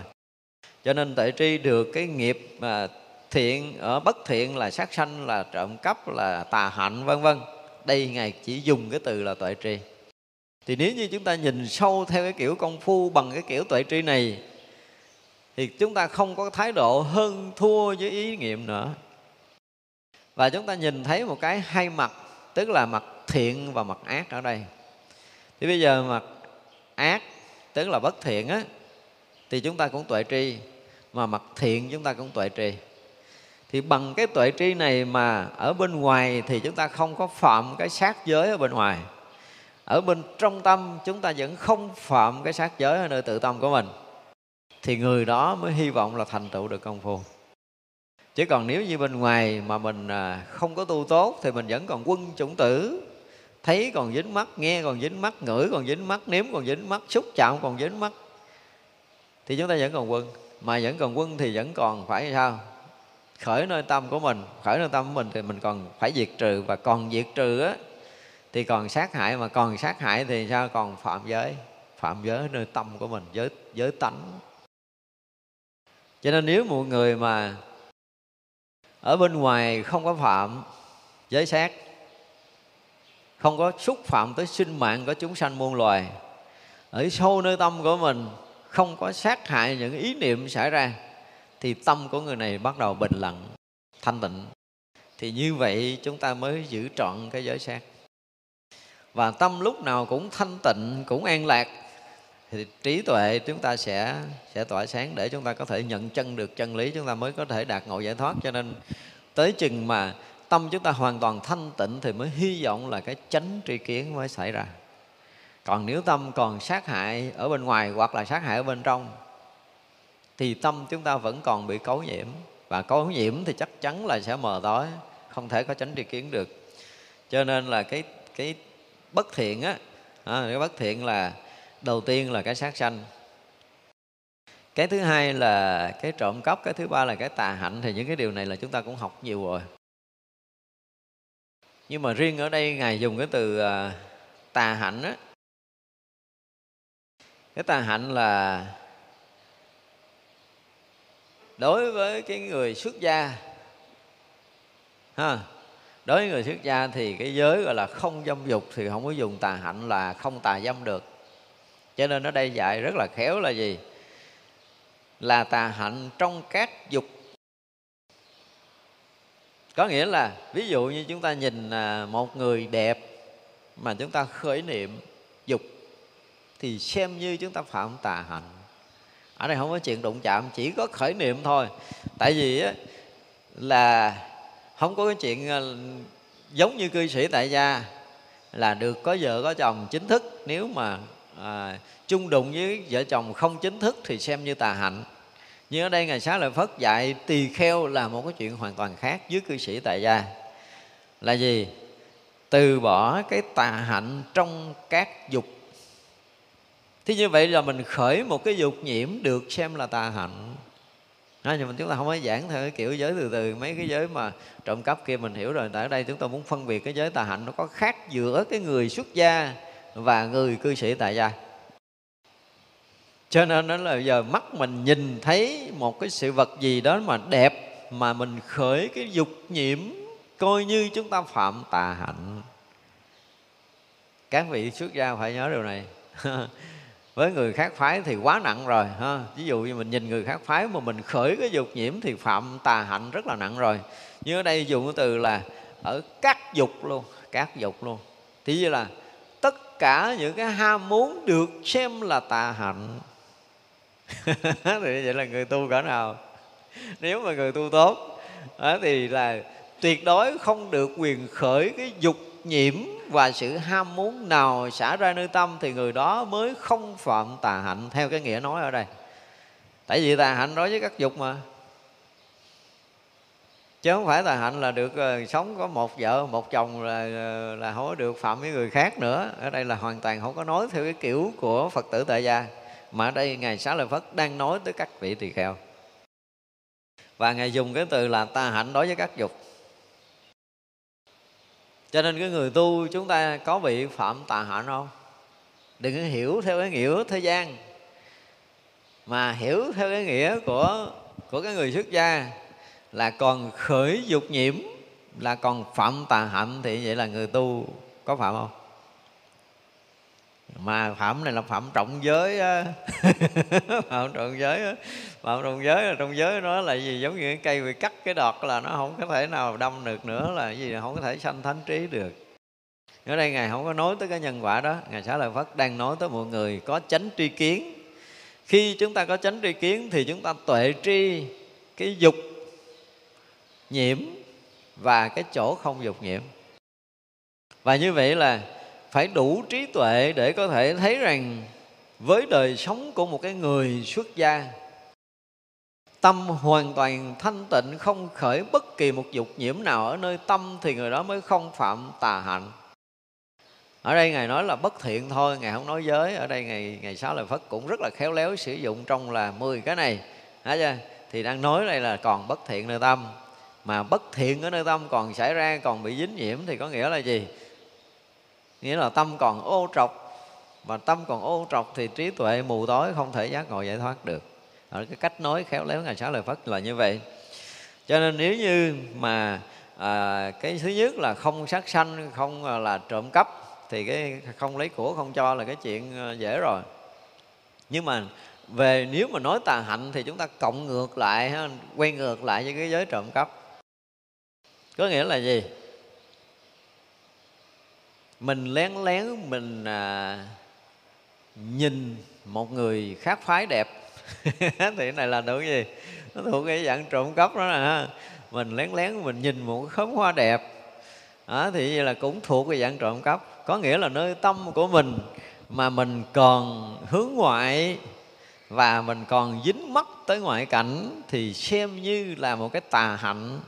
Xem như tà hạnh và cũng xem như là phạm luôn cái tội trộm cắp nữa cho nên sao chúng ta thiền định được? Một ngày chúng ta còn dính nhiễm một hai việc. Một ngày chúng ta còn thích thú một vài điều. Một ngày chúng ta còn ước mơ còn ham muốn nhiều chuyện. Thì không chắc gì đêm đó chúng ta thiền định được. Đây là cách mà để chúng ta xem xét lại tâm của mình. Ở đây không nói tới cái chuyện mà phạm giới tướng nữa. À, ngài xá lợi phất cũng nói rất là khéo léo là cái tà hạnh này là là liên quan tới những cái dục nhiễm. Nếu chúng ta còn khởi dục nếu chúng ta còn nhiễm trước xem như chúng ta phạm cái trọng giới. Và đây được xem là gì? Tánh giới chứ không phải tướng giới. Vì tâm chúng ta không thanh tịnh. Và tâm thanh tịnh thì không thể đi sâu vào thiền định. Đây là một cái sự thật. Đó, cho nên là ngày xá lợi phất nói là phải tuệ tri để thấy rõ là tà hạnh là liên quan tới các dục nhiễm. Tà hạnh trong các dục nhiễm thì người tu sĩ không được quyền dính nhiễm với bất kỳ điều gì, không được quyền khởi cái ham muốn bất kỳ điều gì ở nơi tâm, thì mới giữ được cái tâm thanh tịnh, giữ được cái đạo hạnh thanh tịnh. Và có cái sự thanh tịnh đó thì chúng ta mới đi sâu vào trong thiền định. Đây chúng ta chỉ nói lướt những cái điều này thôi, chứ mình không nói sâu trong 10 cái ờ, cái điều thiện, điều ác này vì cái này mình đã giảng ở trong cái bài kinh thập thiện rất là rõ rồi. Cái này mình chỉ nói lướt qua thôi. Như vậy là cái căn bản của bất thiện là tham dục, là sân hận, là si mê. Cái căn bản của thiện pháp là không có tham dục, không có sân hận và không có si mê thực sự trong 10 cái này nó cũng xuất phát từ ba cái căn bản gốc này. Sát sanh trộm cắp và tà hạnh nói dối rồi đó thì nó cũng nằm trong ba cái cái căn bản này. Và chúng ta hồi trước chúng ta học cái cái bài khiếp đảm và sợ hãi cái đoạn cuối. Sau khi đức phật hướng về quá khứ để chứng được thiên nhãn à, túc mạng minh hướng về à, cái việc sinh tử chúng sanh để chứng được cái thiên nhãn minh và hướng về lậu tận. Và trong lúc đức phật hướng về lậu tận thì đức phật thấy rõ cái khổ đế, tức là cái khổ đau ở trong tam giới này. Và khổ đau đó với 10 cái tập nhân để đưa vào đau khổ. Và 10 tập nhân đó thì cái căn bản vẫn là tham sân si, ba cái ban đầu mãn nghi thân kiến, biên kiến kiến thủ với thủ tà kiến là cái phần sau thôi, chứ còn gốc nó vẫn là ba cái này. Nhưng ba cái này, cái gốc nó lại là cái gì? Là cái si mê si mê, cho nên chúng ta thấy lệch lạc, thấy không đúng với sự thật của cái pháp đang hiện hữu. Và khi chúng ta thấy không đúng với sự thật của pháp đang hiện hữu thì mới sinh cái tam không thấy được đúng chân lý thì bắt đầu chúng ta thấy sai lệch, mà thấy sai lệch có nghĩa là gì? Thấy sai lệch là thấy có mình. Cho nên khi nào mình có mình mình thấy có mình, tức là gì? Tức là cái thấy sai lệch thấy có mình hiện hữu ở đây, có nghĩa là chúng ta đang sai lệch. Mình đang ngồi ở đây, mình đang nghe pháp cũng là cái thấy sai lệch. Thì khi nào chúng ta đủ sức để chúng ta phá cái mình, phá cái ngã này để chúng ta thấy được sự thật, cái hiện hữu ở đây nó không có ngã thì lúc đó mình mới hết cái lệch lạc thấy giống như đức phật dạy cái bài trước là gì? Thân này không phải là ta, không phải là tự ngã của ta, không phải là của ta. Thì hy vọng là chúng ta mới thoát khỏi cái tà kiến lệch lạc thấy thân này. Còn nếu như chúng ta thấy cái thân này là mình, thì xem như chúng ta đã lệch rồi. Và từ cái thấy cái thân này là mình cho nên cái mà quyền lợi, những cái lợi lạc cho bản thân, nó, những cái nhu cầu cho bản thân bắt đầu mới có ra. Và có cái nhu cầu bản thân mới sinh cái tham chứ nếu bây giờ mình thấy không có thân, có nhu cầu gì tới thân này mà mình xin mặc áo đẹp, mình mặc quần đẹp, mình đi xe đẹp, mình ở nhà đẹp, mình ăn đồ ngon, mình ngủ chỗ ngon, không có chuyện này. Đúng không? Nếu mình thấy cái thân này không phải là mình nữa, thì nhu cầu đó nó không thành bức thiết. Nó chỉ là một cái sinh hoạt đời sống đời thường, là những cái chuyện đi qua giống như là mình hít vô mình thở ra không khí một cách rất là bình thường, nó không có dính nhiễm. Giống như đi ngang những cái đoạn đường mà mình không có bị dướng mắt bất kể một cái gì. Đó là chuyện đời thường. Nhưng bây giờ nó không có thường. Giờ nó không thành thường. Mình mặc áo mình thấy không đẹp hơn người ta là mình khó chịu à. Đúng không? Người bên cạnh tôi mặc áo đẹp, tôi mặc hỏi phải đẹp hơn. Mà đứng mình so so mình thấy mình không đẹp hơn của nó thiệt. Ở ngoài miệng thì không có công nhận là nó đẹp, nhưng mà trong bụng mình bắt đầu mình cũng khó chịu. Có nghĩa là gì? Mình đã khó chịu với người khác là mình đã công nhận người khác đẹp hơn mình mình khởi cái tâm ganh tị có nghĩa là mình đã công nhận người kia đẹp hơn mình mình mới ganh tị. Chứ còn nếu người kia mà xấu hơn mình thì mình sao? Mình phải vinh hạnh, mình nghỉnh nghỉnh nghỉnh nghỉnh mình lên chứ mình đâu ganh tị đâu. Cho nên khi nào mình ganh tị với bất kỳ một ai là mình đã đầu hàng và đã chấp nhận người ta hơn mình trước cái đã. Thì tâm ganh tị nó mới xảy ra. Rồi lúc đó mình bắt đầu mới khởi cái tâm mà mình muốn hơn, mình muốn tranh đấu, mình muốn vượt hơn này nọ nọ kia. Thì những cái cái nhu cầu không cần thiết đó bắt đầu nó mới xảy ra. Thì cũng vì cái gì? Vì muốn cho mình được ngon hơn người khác. Mình muốn khẳng định mình trước à, số đông, mình muốn khẳng định mình trước tập thể, mình muốn khẳng định mình trước thiên hạ, mình là số một. Vì sao? Vì mình là thiệt. Mình là thiệt có nghĩa là gì? Có nghĩa là cái thấy của vô minh, cái thấy lầm lạc cái thấy sai sự thật, cái thấy không đúng với chân lý. Đó là cái gốc. Như vậy là khi mà đức phật hướng tới lộ tận thì đức phật thấy tới cái cái căn cội này. Nếu đức phật không thấy tới đây thì đức phật không phải là người giác ngộ. Đúng không? Vì đức phật thấy tới đây cho nên đức phật phá hết cái vô minh. Thành ra là trong cái tứ đế không phải là Đức Phật dụng công để trừ khử cái gì hết đó, không có mà Đức Phật tuệ tri tới cái tận cùng của vô minh này căn bổn vô minh nè. Đó, căn bản căn bản của tham, căn bản của sân và căn bản của si thì Đức Phật thấy tận cùng tới chỗ này thì mới được gọi là thấy được cái lộ tận. Lộ tận là thấy được cái tận cùng của cái sinh tử muôn vạn kiếp của mình và tất cả chúng sanh được gọi là lộ tận cho nên cái bài mà sợ hãi và khiếp đảm hết sức là tuyệt vời. À, chúng ta được quyền nhắc đi nhắc lại gì đó là một cái đoạn rất là hay trong lịch sử. Phải nói gì đây lịch sử nhân loại đó là một cái đoạn rất là hay. Cảnh giới giác ngộ của đức phật khi đức phật đã thấy tận nguồn vô minh tâm tối của mình mình đang lầm nhận cái thân và cái tâm này là mình. Đó là cái thấy lầm và do cái lầm này mà mình đi hoài trong sanh tử. Và tới lúc đó đức phật thấy tận nguồn vô minh, tức là cái thân tâm này không phải là mình nữa. Đức phật thấy rõ cái khởi nguồn của sinh tử là cái gì? Là cái si. Cái si là cái lầm lẫn. Không nói tới cái tham, không cần nói tới cái sân. Đang nói tới cái gì thôi, nói tới cái tận cùng. Tại vì tới cái chỗ giác ngộ thì đầy đủ trí tuệ nói, mới đủ sôi thấy được cái tận cùng, cái khởi thủy, cái vô minh sinh ngã chấp gọi là cái vi tế ngã chấp pháp chấp. Đó là cái chỗ tận cùng của vô minh. Và người nào đủ trí để thấy tới chỗ này, thì người đó mới là cái người giác ngộ. Ở đó chúng ta mới thấy rõ ràng là ngô thừa ân lúc đầu khởi mào cái bản tiểu thuyết của mình thì nói cái gì? Sự ra đời của con khỉ mà là không có rõ ràng không ai để có đủ sức để có thể thấy khỉ sinh ra từ đâu. Khỉ ý thức sinh ra từ đó là không ai có đủ tuệ để có thể thấy.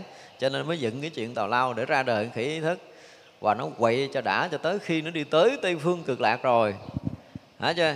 Tới là, là được cái gì? Được cái hiệu là đấu chiến thắng phật gì đó. Thì lúc đó không còn là con khỉ nữa. Có nghĩa là gì? Tới cái cảnh giới giác ngộ giải thoát rồi thì người ta thấy tận cái gốc của con khỉ sinh ra từ đâu. Thấy cái khởi nguồn của nó. Ra ai mà có đủ trí tuệ để thấy tận cùng cái vô minh ngã chấp thì người đó mới được gọi là giác ngộ. Ở đây ngày xá lợi phất cũng lặp lại điều này. Tức là về cái bất thiện là cái sát sanh, cái trộm cắp, cái tà hạnh, cái nói dối, nói thiêu dệt, nói hai lưỡi gì đó, vân vân. Nhưng mà là căn bản của cái tà, cái bất thiện vẫn là tham sân si. Đây là căn bản.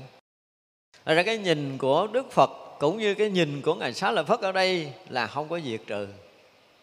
Mà ngài dùng từ là tuệ tri. Tuệ tri cái gì?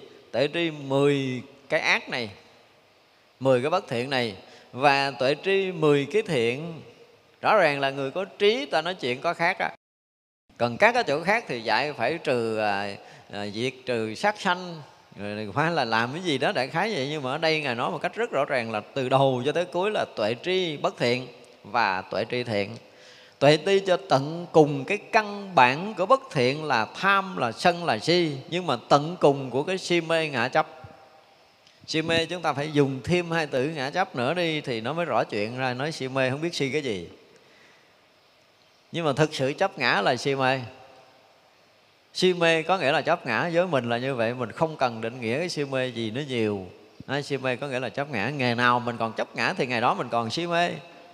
Ngày nào mình chưa phá được cái bản ngã này thì ngày đó mình còn vô minh. Còn vô minh có nghĩa là còn lầm nhận cái bản ngã của mình. Ngã nhận thì có ngã sở và có đủ thứ. Ví như là thân này nếu mà một phen chúng ta thấy được như thật không phải là mình không phải của mình và không phải là tự ngã của mình thì lúc đó chúng ta cũng mới có phá được thân kiến thôi. Mới phá được thân kiến thôi. Như vậy là khi mà chúng ta phá được thân kiến đó rồi á thì cái cảm giác cảm thọ nơi thân nó là sao? Nó cũng sẽ biến theo. Nhưng mất cái cảm giác cảm thọ nơi thân này á, nó chỉ là một phần thô của vật chất thôi còn cái thọ của mình đó hả là phải tới mà cái mốc đó, chuẩn bị chứng quả a la hán mới diệt được. Biết sao kỳ rồi cái bài à, bài kỳ rồi mới nói tới chứng tới cái quả phi tưởng phi phi tưởng thứ thiên mà chưa nói tới cái việc thọ tưởng định. Thì tới cái định thứ tám đó rồi á tới cái định thứ chín đó rồi á là gì? Chứng được cái việc thọ tưởng định. Thì ở cái đoạn trước chúng ta thấy là đã chứng tới cái tứ thiền, là đã xả cái thọ khổ và thọ lạc rồi, nhưng mà chưa hết. Cái thọ khổ và thọ lạc là cái thô để được xả, còn cái tế là thọ ngã, chưa xả. Thọ này là thọ không khổ, không vui, để nó mới sinh ra hai cái thọ khổ, thọ vui. À thì như vậy là khi hành giả tới một cái giai đoạn tận cùng của công phu thì đến chứng được cái quả phi tưởng nhưng mà trước thì rồi đó, chúng ta cũng may mắn là chúng ta học hai cái bài nó cận cận với nhau. Tức là gì? Trong kinh quan nghiêm nó là cái người là tại gì? Hết tưởng là gì? Là hết cái tướng. Tức là thấy vô tưởng thấy cảnh giới không có tưởng tuy như vậy là chứng tới cái định mà phi tưởng tức là không ấn tưởng nhưng mà vẫn còn có tưởng. Thần có còn có tưởng có nghĩa là cái tưởng ngã vẫn còn nó chưa có sạch nhưng mà không có khởi ý tưởng là thấy cái hình tướng bên ngoài nữa. Đây là hiện nguyên cảnh giới không? Cái cảnh giới phi tưởng phi vi tưởng xứ tức là, là sạch hết tất cả các tướng luôn rồi. Không có tướng không vô biên không có tiếng thức vô biên nữa. Không có cái tướng vô sở hữu xứ đó luôn sạch hết luôn những cái này rồi. Và sạch luôn tất cả những cái niệm tưởng về hình sắc có tướng có tướng không tướng phải tướng quái là gần như sạch hết luôn rồi.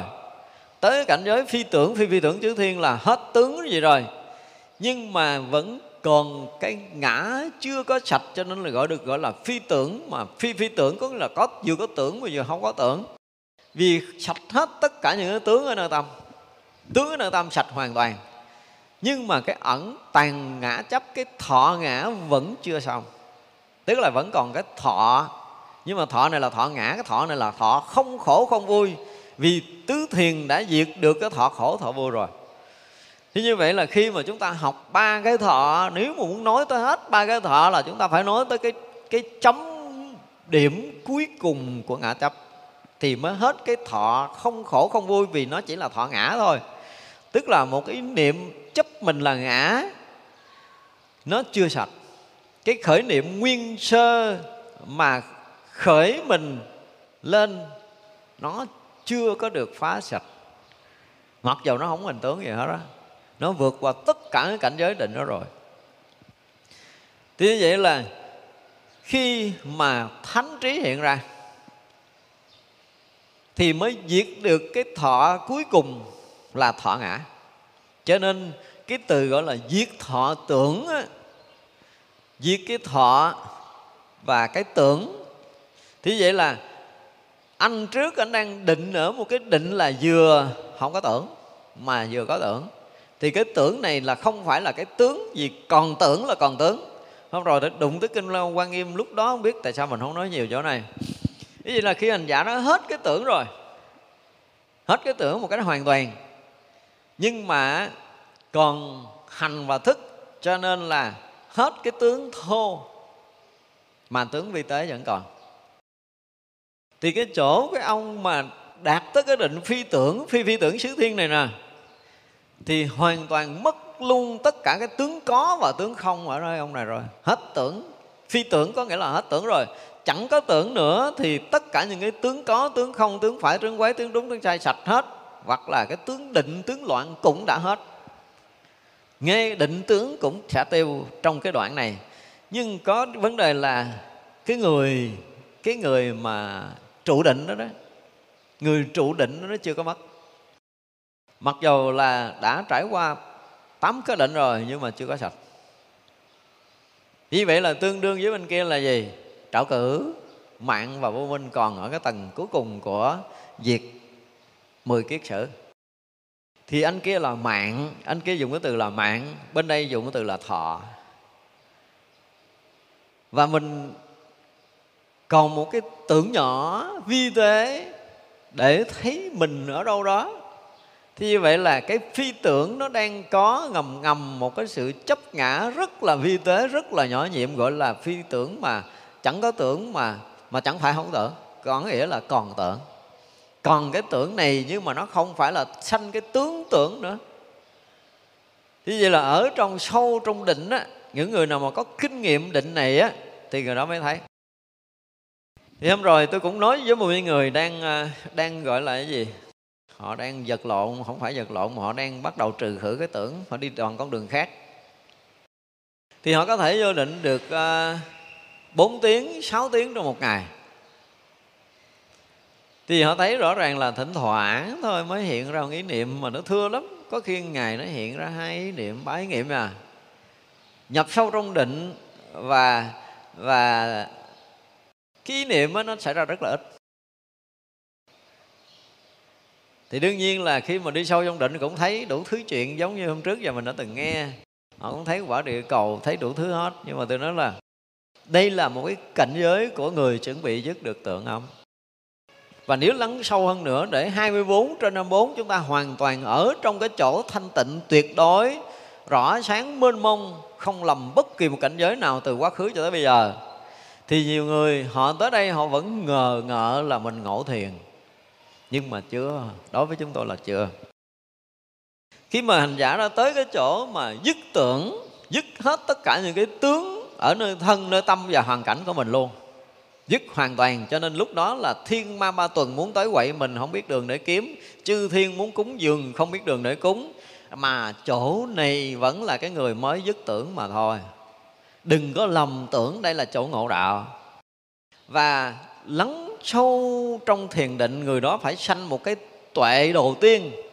Sau khi cái tưởng bắt đầu sanh cái tuệ kế tiếp nè, là họ thấy từ cái cái chỗ thanh tịnh mênh mông đó nó hiện một cái sự sống cuồn cuộn của mình xảy ra. Ban đầu thì hiện sự đóng cuồn cuộn, họ không biện biệt được cái gì đâu. Và sau đó bắt đầu họ biện biệt được những cái cái này nó không thành ý niệm, nó không thành ý tưởng nhưng cái người đó lắng sâu trong thiền định á, lắng sâu trong thiền định á, thì cái tuệ bắt đầu nó sinh ra, nó thấy là từ ngành này nó giọt ra thành một ý niệm. Bây giờ mình không thấy ý niệm đâu hết trơn á. Nhưng mà sau khi dứt trừ tưởng ấm ở một cái cảnh giới định hoàn toàn 24 trên 24 nhiều ngày, nhiều đêm chứ không phải một ngày đâu, thì họ bắt đầu có tuệ thì cái tuệ đó bắt đầu thấy cái khởi đầu của ý tưởng. Cái sinh ra ý tưởng. Mà cái sinh ra ý tưởng nó mới là cái ngọn của hành ẩm. Tại vì tôi nói là cái kỳ giảng quan nghiêm kỳ rồi là không có người công phu tới cho nên tôi lướt qua. Nhưng mà chiều bữa đó thì gặp có người công phu gần tới này cho nên tôi nói cái chỗ này. Mà đã nói rồi thì nói ra luôn.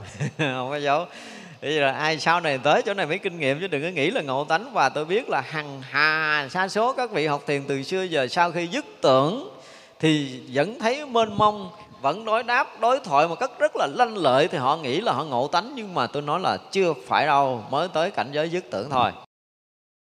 Chỗ mà phải thấy được cái nơi sinh khởi thành ý tưởng. Nếu như ở trong định sâu mà không thấy được cái này không thấy được cái nguồn cuồn cuộn đó.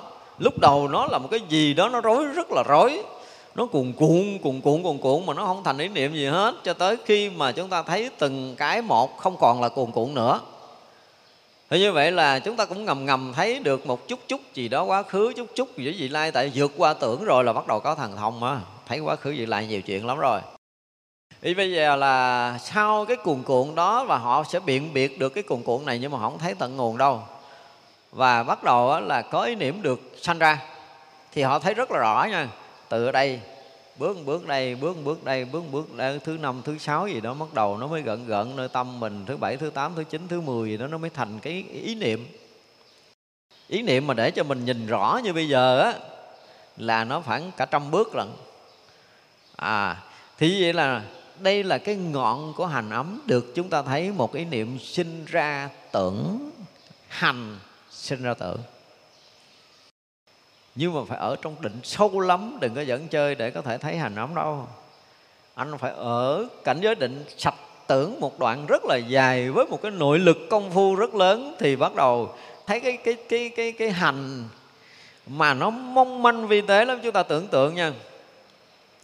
Tưởng tượng như một phần à, một phần tỷ của hạt cát luôn á. Hạt cát ví dụ như là bằng cái đầu cọng tóc mình đi. Bây giờ mình nói bằng cái đầu cọng tóc mình đi thì cái hành ẩm nó nó bằng một phần tỷ của cái đầu cọng tóc như vậy đó. Bắt đầu bắt đầu nó mới là à, bằng một phần à, trăm ngàn bắt đầu nó bằng một phần à, mười ngàn bắt đầu nó bằng một phần ngàn bắt đầu mới bằng một phần trăm bắt đầu mới bằng một phần mười và bắt đầu nó mới bằng cái đầu cọng tóc mình. Thì nó bắt đầu mới thành một ý niệm ở nơi tâm chúng ta.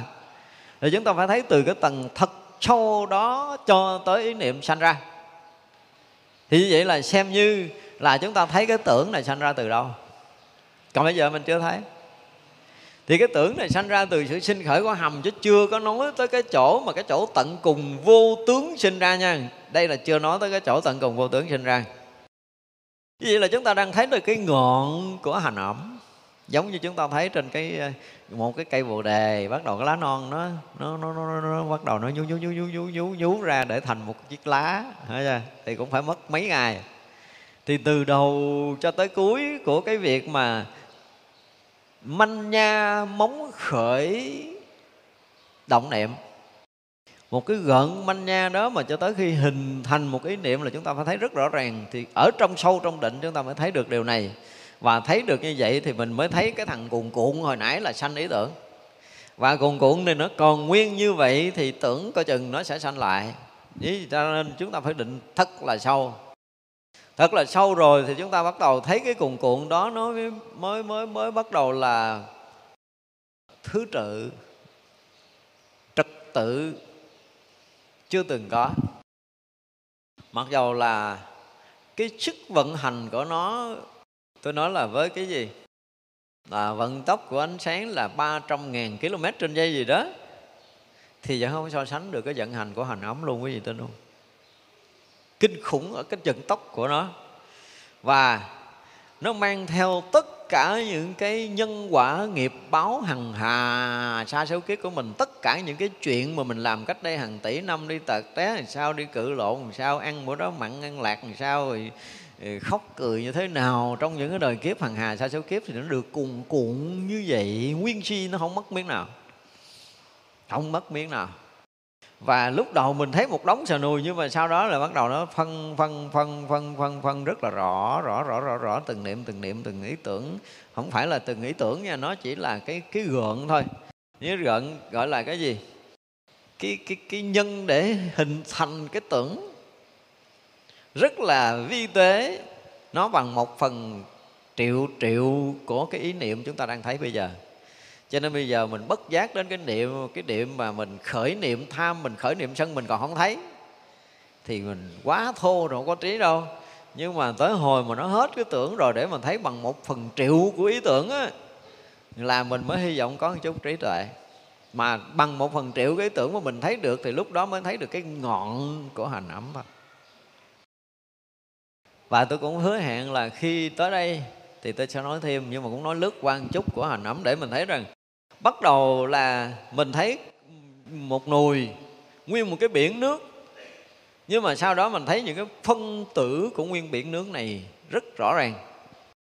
Và khi thấy phân tử của nguyên của nguyên một cái biển nước một cách rõ ràng, tức là thấy nhìn thấy với mắt thường nó là một biển nước. Nhưng mà nhìn thấy với mắt tuệ là nó từng phân tử một nó hiện ra. Thì chúng ta phải thấy tới cái mức độ tận cùng. Đi sâu vào định thì chúng ta thấy cái mức độ tận cùng sâu nhất của nó là cái thằng ban đầu khởi ra đó. Tức là thấy tới cái tận nguồn của hành ấm.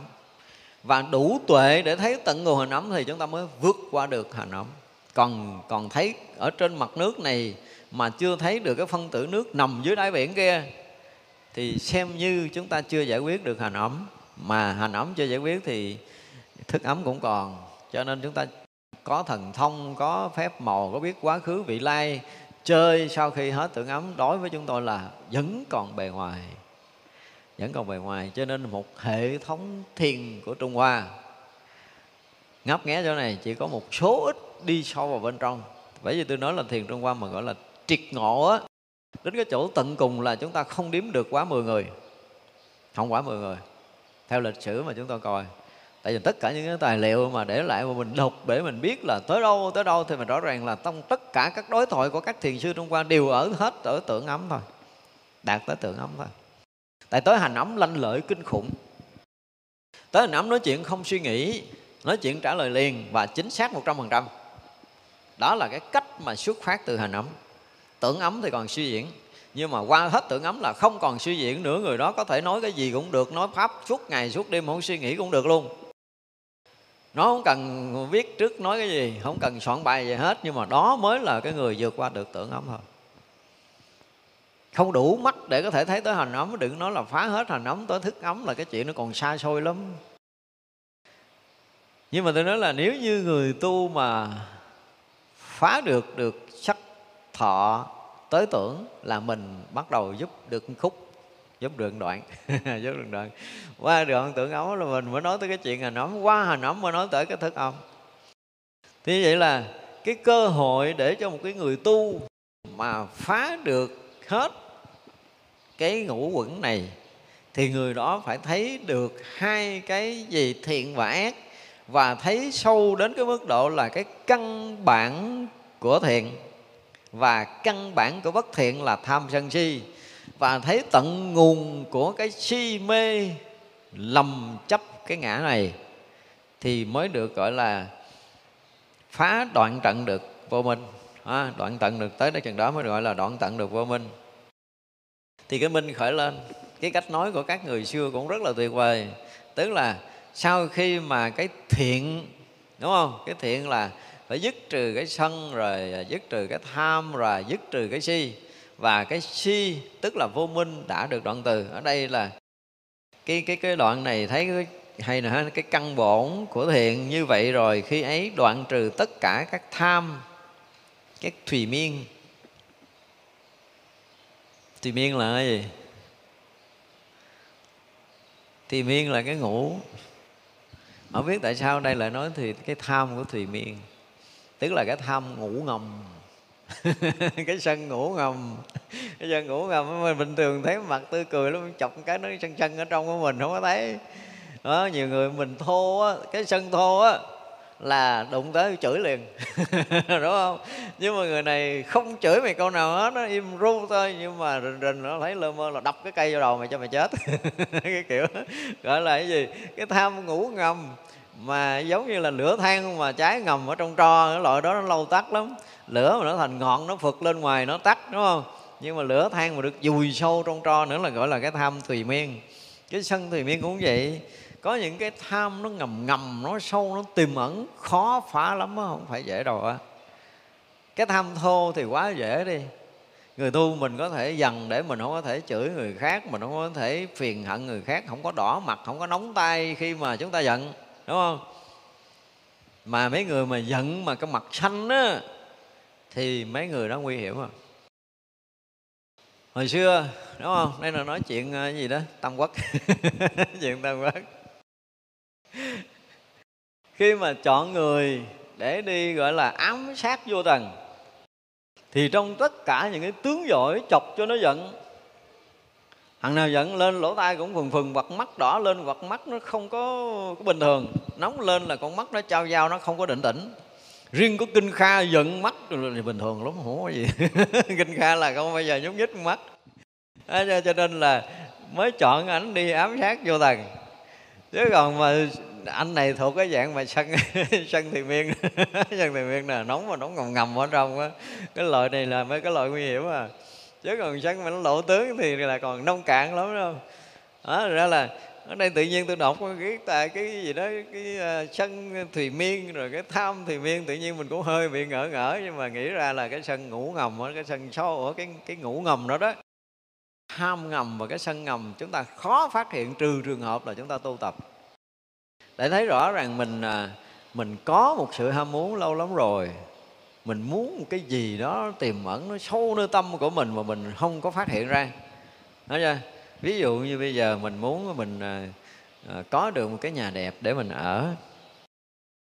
Nhưng mà mình nói mình tu mà thôi mình đâu có dám đòi hỏi gì đâu à, có gì ở đó này nọ nơi kia nhưng mà tới hồi mà ai cho mình cái nhà đẹp cái mình vui thiệt là vui. Có nghĩa là gì? Mình thỏa mãn cái tham tâm cái ngủ ngầm của mình nó lâu lắm bây giờ bắt đầu nó bộc khởi là mình được nhận một cái mà mình đang chờ đợi rất là lâu là có cái thất thiệt là đẹp để mình tu. Ví dụ vậy đó. Thì đó là cái dạng tham ngầm ở bên trong. Nhưng mà mình á khi nào mình có tất cả những cái vật chất mà quý hiếm nhất trong tay của mình mà mình không có bị động tâm. Có thì có mà không bị động tâm đấm trước nơi đó, không có mừng vui và đấm trước. Mừng vui thì nó sẽ sanh đấm trước. Tức là không có sanh cái tham ái ở nơi đó, thì mình mới dứt trừ được cái tham thùy miên và cái sân thùy miên cũng vậy. Bất kỳ một cái chuyện gì xảy ra trong cuộc đời của mình và không có hiện tại thì mình đủ trí để mình nhìn sâu trong tâm là nó không có gợn cái lòng mình lên gặp bất kỳ cái chuyện bất trắc nào nơi lòng mình mình thấy rõ ràng là nó bình lặng nó thanh tịnh nó rỗng nó thênh thang cho nó không có bị nó giống như là bị ứa ứa ứa ứa ức ức ức ức sâu sâu ở bên trong á. Nói thì nói không có được. Tại vì nhiều khi là ổng cũng lớn hơn mình là ổng có quyền quy hơn mình hay cái gì đó mình không có cự cãi được. Mình à, giống như cãi lộn thì mình cãi không lại đánh lộn thì mình đánh không lại mình hơn thua thì mình hơn thua không lại. Thì những cái mà mình không đủ sức để có thể chống đối được thì gần như là mình ờ, tu nhẫn nhục. Nhưng mà không có nhẫn đâu á. Tại tôi làm không được thôi, làm được rồi sẽ biết, đúng không? Thì ra là tới cơ hội mà mình đạp được ho cái để cho họ té là mình sẽ giọng cho họ một đạp liền. Thì vậy được gọi là sân ngủ ngầm.